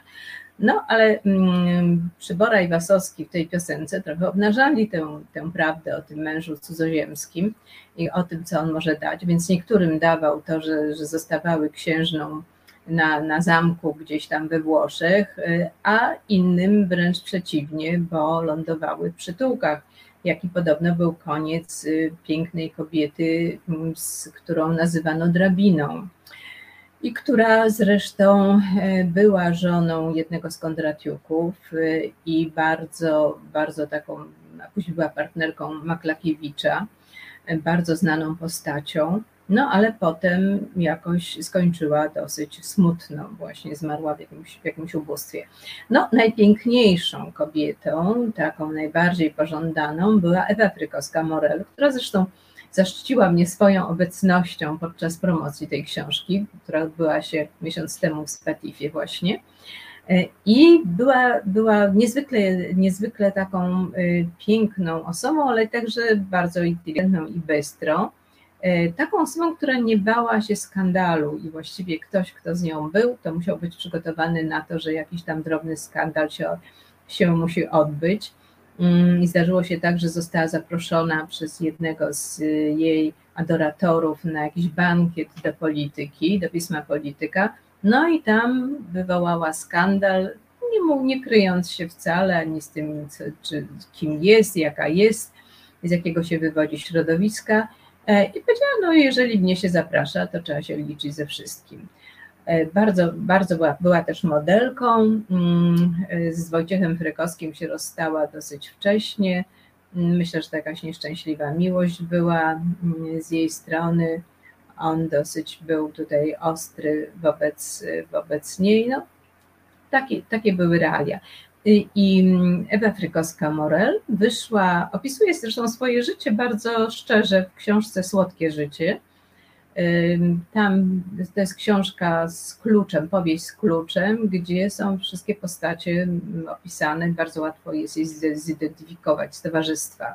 I wyszła bardzo dobrze za mąż, za milionera jakiegoś y, francuskiego, ma jakiś wielki majątek, ma domy, znaczy rodzinnie i we Francji, i we Włoszech. E, no, pięknie maluje, teraz jej obraz można znaleźć w internecie i była rzeczywiście postacią. E, I wszędzie cytowano jej powiedzenia, i na przykład tam jest jakaś taka scenka, to chyba nie ma, nawet nie, nie chyba wypadła z mojej książki, musiałam dokonywać skrótów, jak szła ulicą w towarzystwie, zawsze była otoczona przez reżyserów, bo z łódzkiej filmówki, mm, z honoratki, która tam była taką kawiarnią znaną i obleganą przez filmowców, wędrowali także tutaj do warszawskiego Spatifu. I szła kiedyś Nowym Światem i szedł naprzeciw jakiś mężczyzna, bardzo modne były, byli wtedy mm, tacy mężczyźni, którzy mieli krzywe nogi, takie szeroko rozstawione i taki szedł, cały, cały chodnik zajmował. Oni chcieli tam go, on chciał przejść bokiem, a ona mówi, niech pan sobie nie, nie robi kłopotów, przejdziemy pod pana nogami, ponieważ miał tak szeroko rozstawione, takim krokiem szedł. E, była bardzo, bardzo ciekawą postacią. No i miała przyjaciółki, one miały pseudonimy, Paszcza, e, naj, najróżniejsze, właśnie Kaś Paskuda, Prze, przeróżne były te pseudonimy. No i część z nich właśnie jakaś z kolei wyszła za wnuka amerykańskiego prezydenta, nie, nie, nie wiadomo właśnie jakiego, nie, nie jest to do, do rozpoznania. Ewa Frykowska jest w tej chwili w Warszawie, ja mam zamiar się z nią spotkać, bo chwilę rozmawiałyśmy na tej mojej promocji. I ona obiecała mi jeszcze opowiedzieć jakieś anegdoty z tamtych czasów, więc być może będę miała E, możliwość e, dopisania czegoś jeszcze, jeżeli będzie kolejne wydanie do tej książki. No, to ja myślę, że powinnaś e, te swoje notatki i tę redakcję własną zachować w taki sposób, jak się zachowuje montaże filmów. Mianowicie zwykle producent czy, czy dystrybutor wypuszcza film w jakimś tam kształcie. On musi mieć określoną długość i spełniać jakieś tam różne reguły, które wydają się dystrybutorowi E, istotne, żeby mieć dużo widzów, a potem z kolei wychodzi film e, w wersji reżyserskiej. To mm -hmm. często się tak zdarzało, jak były jeszcze popularne DVD albo Blu-raye. No, ale ty możesz jakby mieć własną autorską mm -hmm. wersję książki i jako, że ona sądzę, że będzie, bez, będzie bestsellerem, to może wydawca kiedyś się skusi, żeby takie coś wydać. Ja mogę tutaj dodać jeszcze anegdotę o Jerzym Urbanie, E, mhm. Który tam bywał i był postrzegany no nie najlepiej e, z tego, co piszesz i może słusznie, bo wtedy pełnił rolę takiego e, piorunochronu rządu jaruzelskiego i takiego dosyć nie, nieprzyjemnego.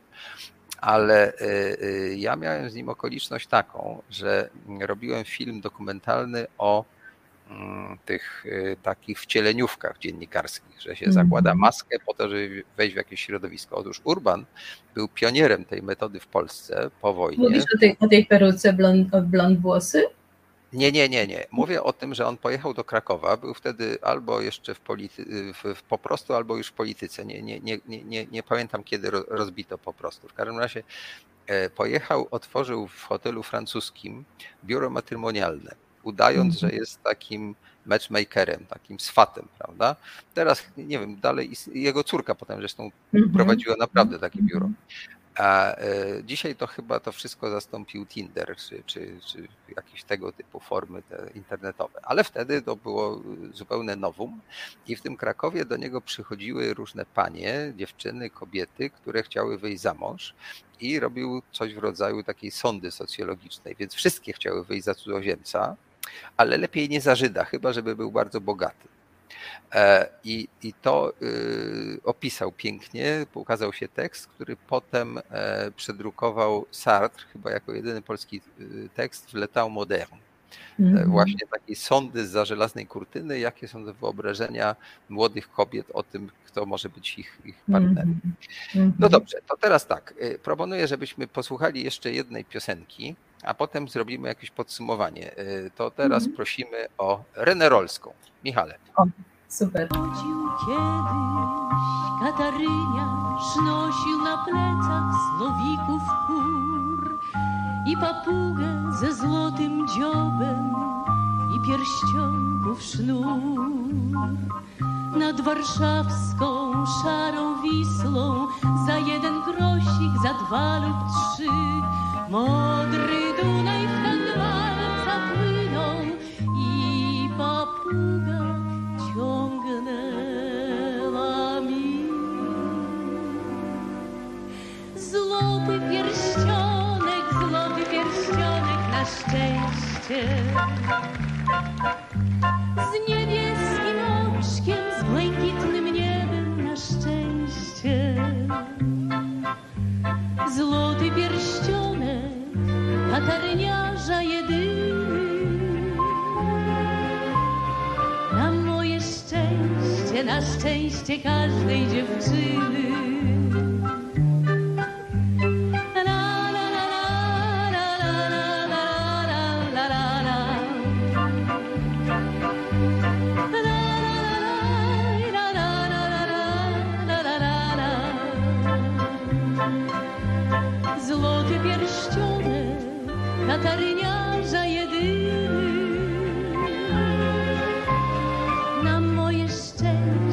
na szczęście każdej dziewczyny.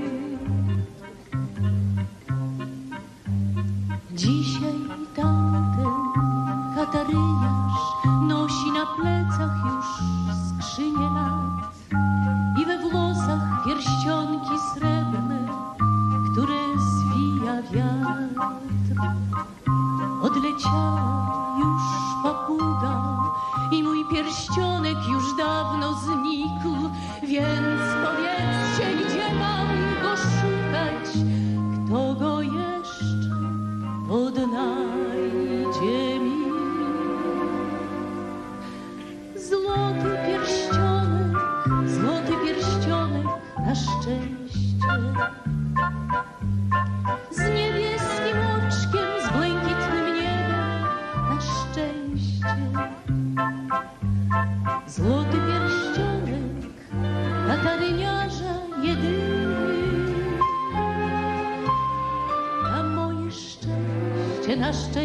szczęście każdej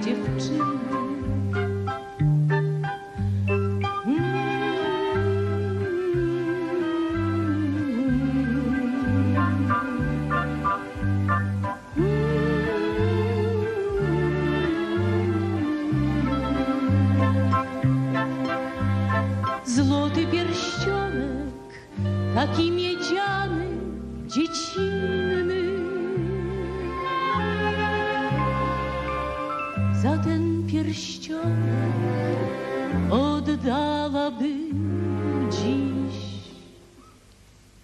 sto innych.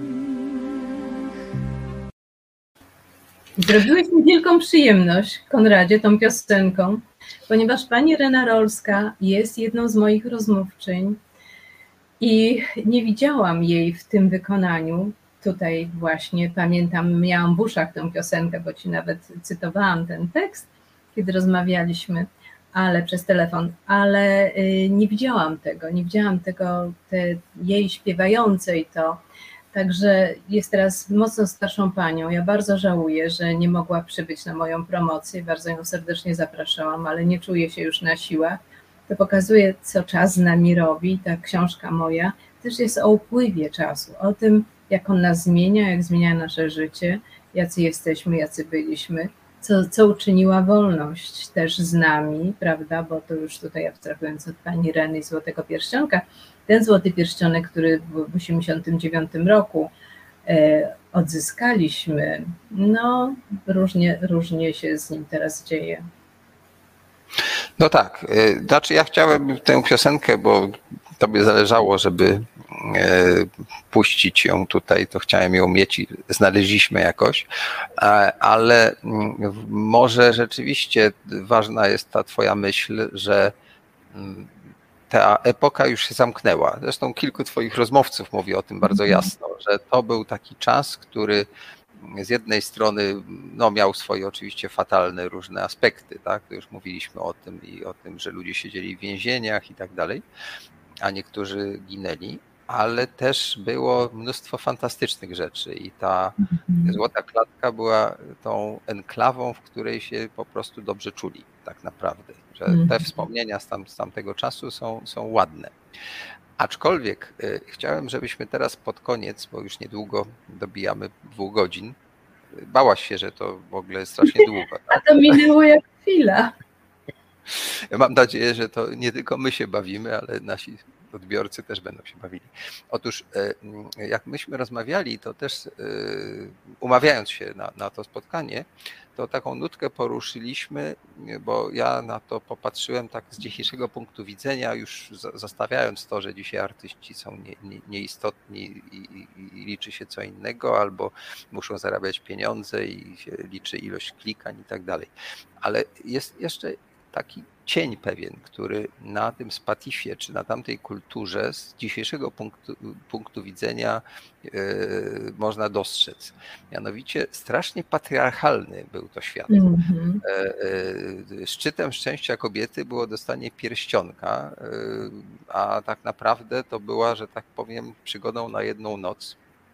I się jakoś Mhm. z tym godziła. No dzisiaj to w ogóle kobiety tak biorą sobie mężczyzn na jedną noc, więc wszystko się odwróciło. A, ale, ale też e, te panie poza kilkoma, no, takimi jak Osiecka czy Wiśniewska, które są postaciami, prawda? Mazurówna. Mazurówna, tak, czy, czy ta y, Frykowska, to, to one pełnią rolę takich w zasadzie żon XIX-wiecznych, które czekają na męża w domu, które do tego klubu raczej nie chodzą, chyba że już się wkurzą, że mąż tam romansuje za długo z, i, i zbyt, że tak powiem, chętnie z jakąś tam młodą osobą. A, I generalnie te żony służyły do tego, co dzisiaj mamy, zmywarki, pralki, odkurzacze, te, te takie automatyczne i tak dalej. I się jakoś z tym godziły, tak? E, było tym obyczajem, który tutaj tej opisujesz, chyba wspomniałaś też, że mm, tych pijanych aktorów czy w ogóle artystów ktoś tam litościwie odwoził e, do mhm. domu E, dzwonił i uciekał, żeby ta żona nie, nie robiła mu afery, bo ten, ten e, pijany mężczyzna no, był kłopotliwym, że tak powiem, kompanem i trzeba było się go pozbyć. No więc... Stefan Friedman opisuje, a bohaterem jego opowieści jest Czesław Wołejko. A no właśnie, tak. I e, e, co chcę powiedzieć, że po mitu, po tych wszystkich sprawach molestowań, niemolestowań, tak, i tej całej akcji w szkołach artystycznych dzisiaj, to e, to, co ty tak pięknie tutaj wywołałaś jednocześnie ma ten taki aspekt, który dzisiaj właśnie byłby nie do zaakceptowania chyba w tej, w tej, w tej formule, prawda? Powiedz coś o tym na, na zakończenie. Znaczy, wiesz co, ja ci opowiem, jaką miałam sytuację na mojej, na promocji tej książki. Otóż czytano fragmenty i jeden z rozdziałów tej książki to jest właśnie męski klub i dziudziu budki bo tak panowie bawiący się właśnie w klubie, samotnie, bo żony zostawały w domu, żeby wychowywać dzieci, prać, gotować, sprzątać, to co powiedziałeś, natomiast panowie polowali na te piękne, e, piękne dziewice i chodzili tam sami. Otóż ja napisałam ten rozdział, nikt jakoś nie zwracał na to uwagi, że to był klub właściwie męski, że przychodzili tam głównie mężczyźni, że oni głównie pili. Oczywiście przychodziły aktorki, po premierach e, albo w swoim gronie jakimś towarzyskim, ale kobiety samotne były tam raczej właśnie taką zwierzyną łowną, o czym moi tutaj bohaterowie mówią wprost.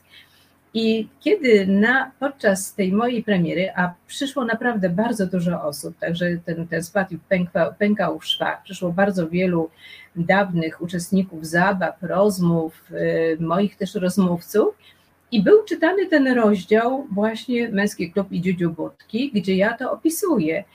I wyobraź sobie, że y, dwie panie siedzące y, w jakichś pierwszych rzędach, y, które wcześniej się świetnie bawiły, bo w tej książce powiedzmy też, że jest mnóstwo anegdot i wcześniej się, się, się świetnie bawiły, podczas czytania przez aktora tego rozdziału wyszły, ponieważ uznały, że one są, że ten rozdział w jakiś sposób je obraża.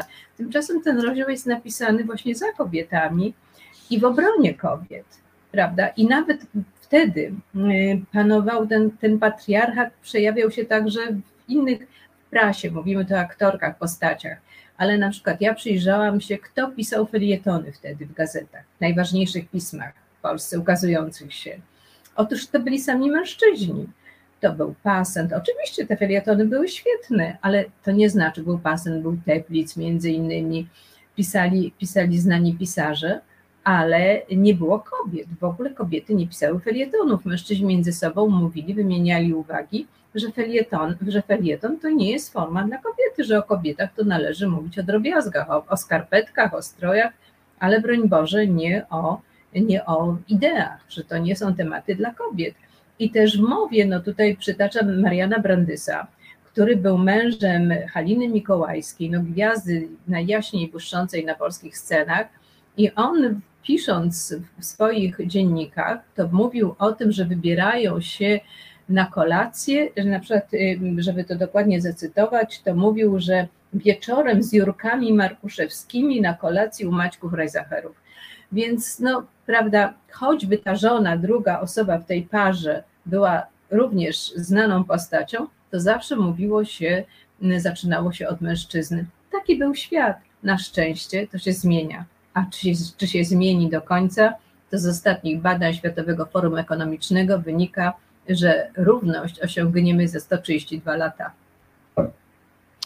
No tak, tak. Niektórzy uważają, na przykład y, autorzy podręczników obecnie lansowanych, że w ogóle błędem było dopuszczenie kobiet do polityki i oddanie im e, możliwości y, głosowania, prawda? Także, a niektórzy uważają, że w ogóle w XVIII wieku to się stało, albo reformacja była tym momentem, który to wszystko zepsuł.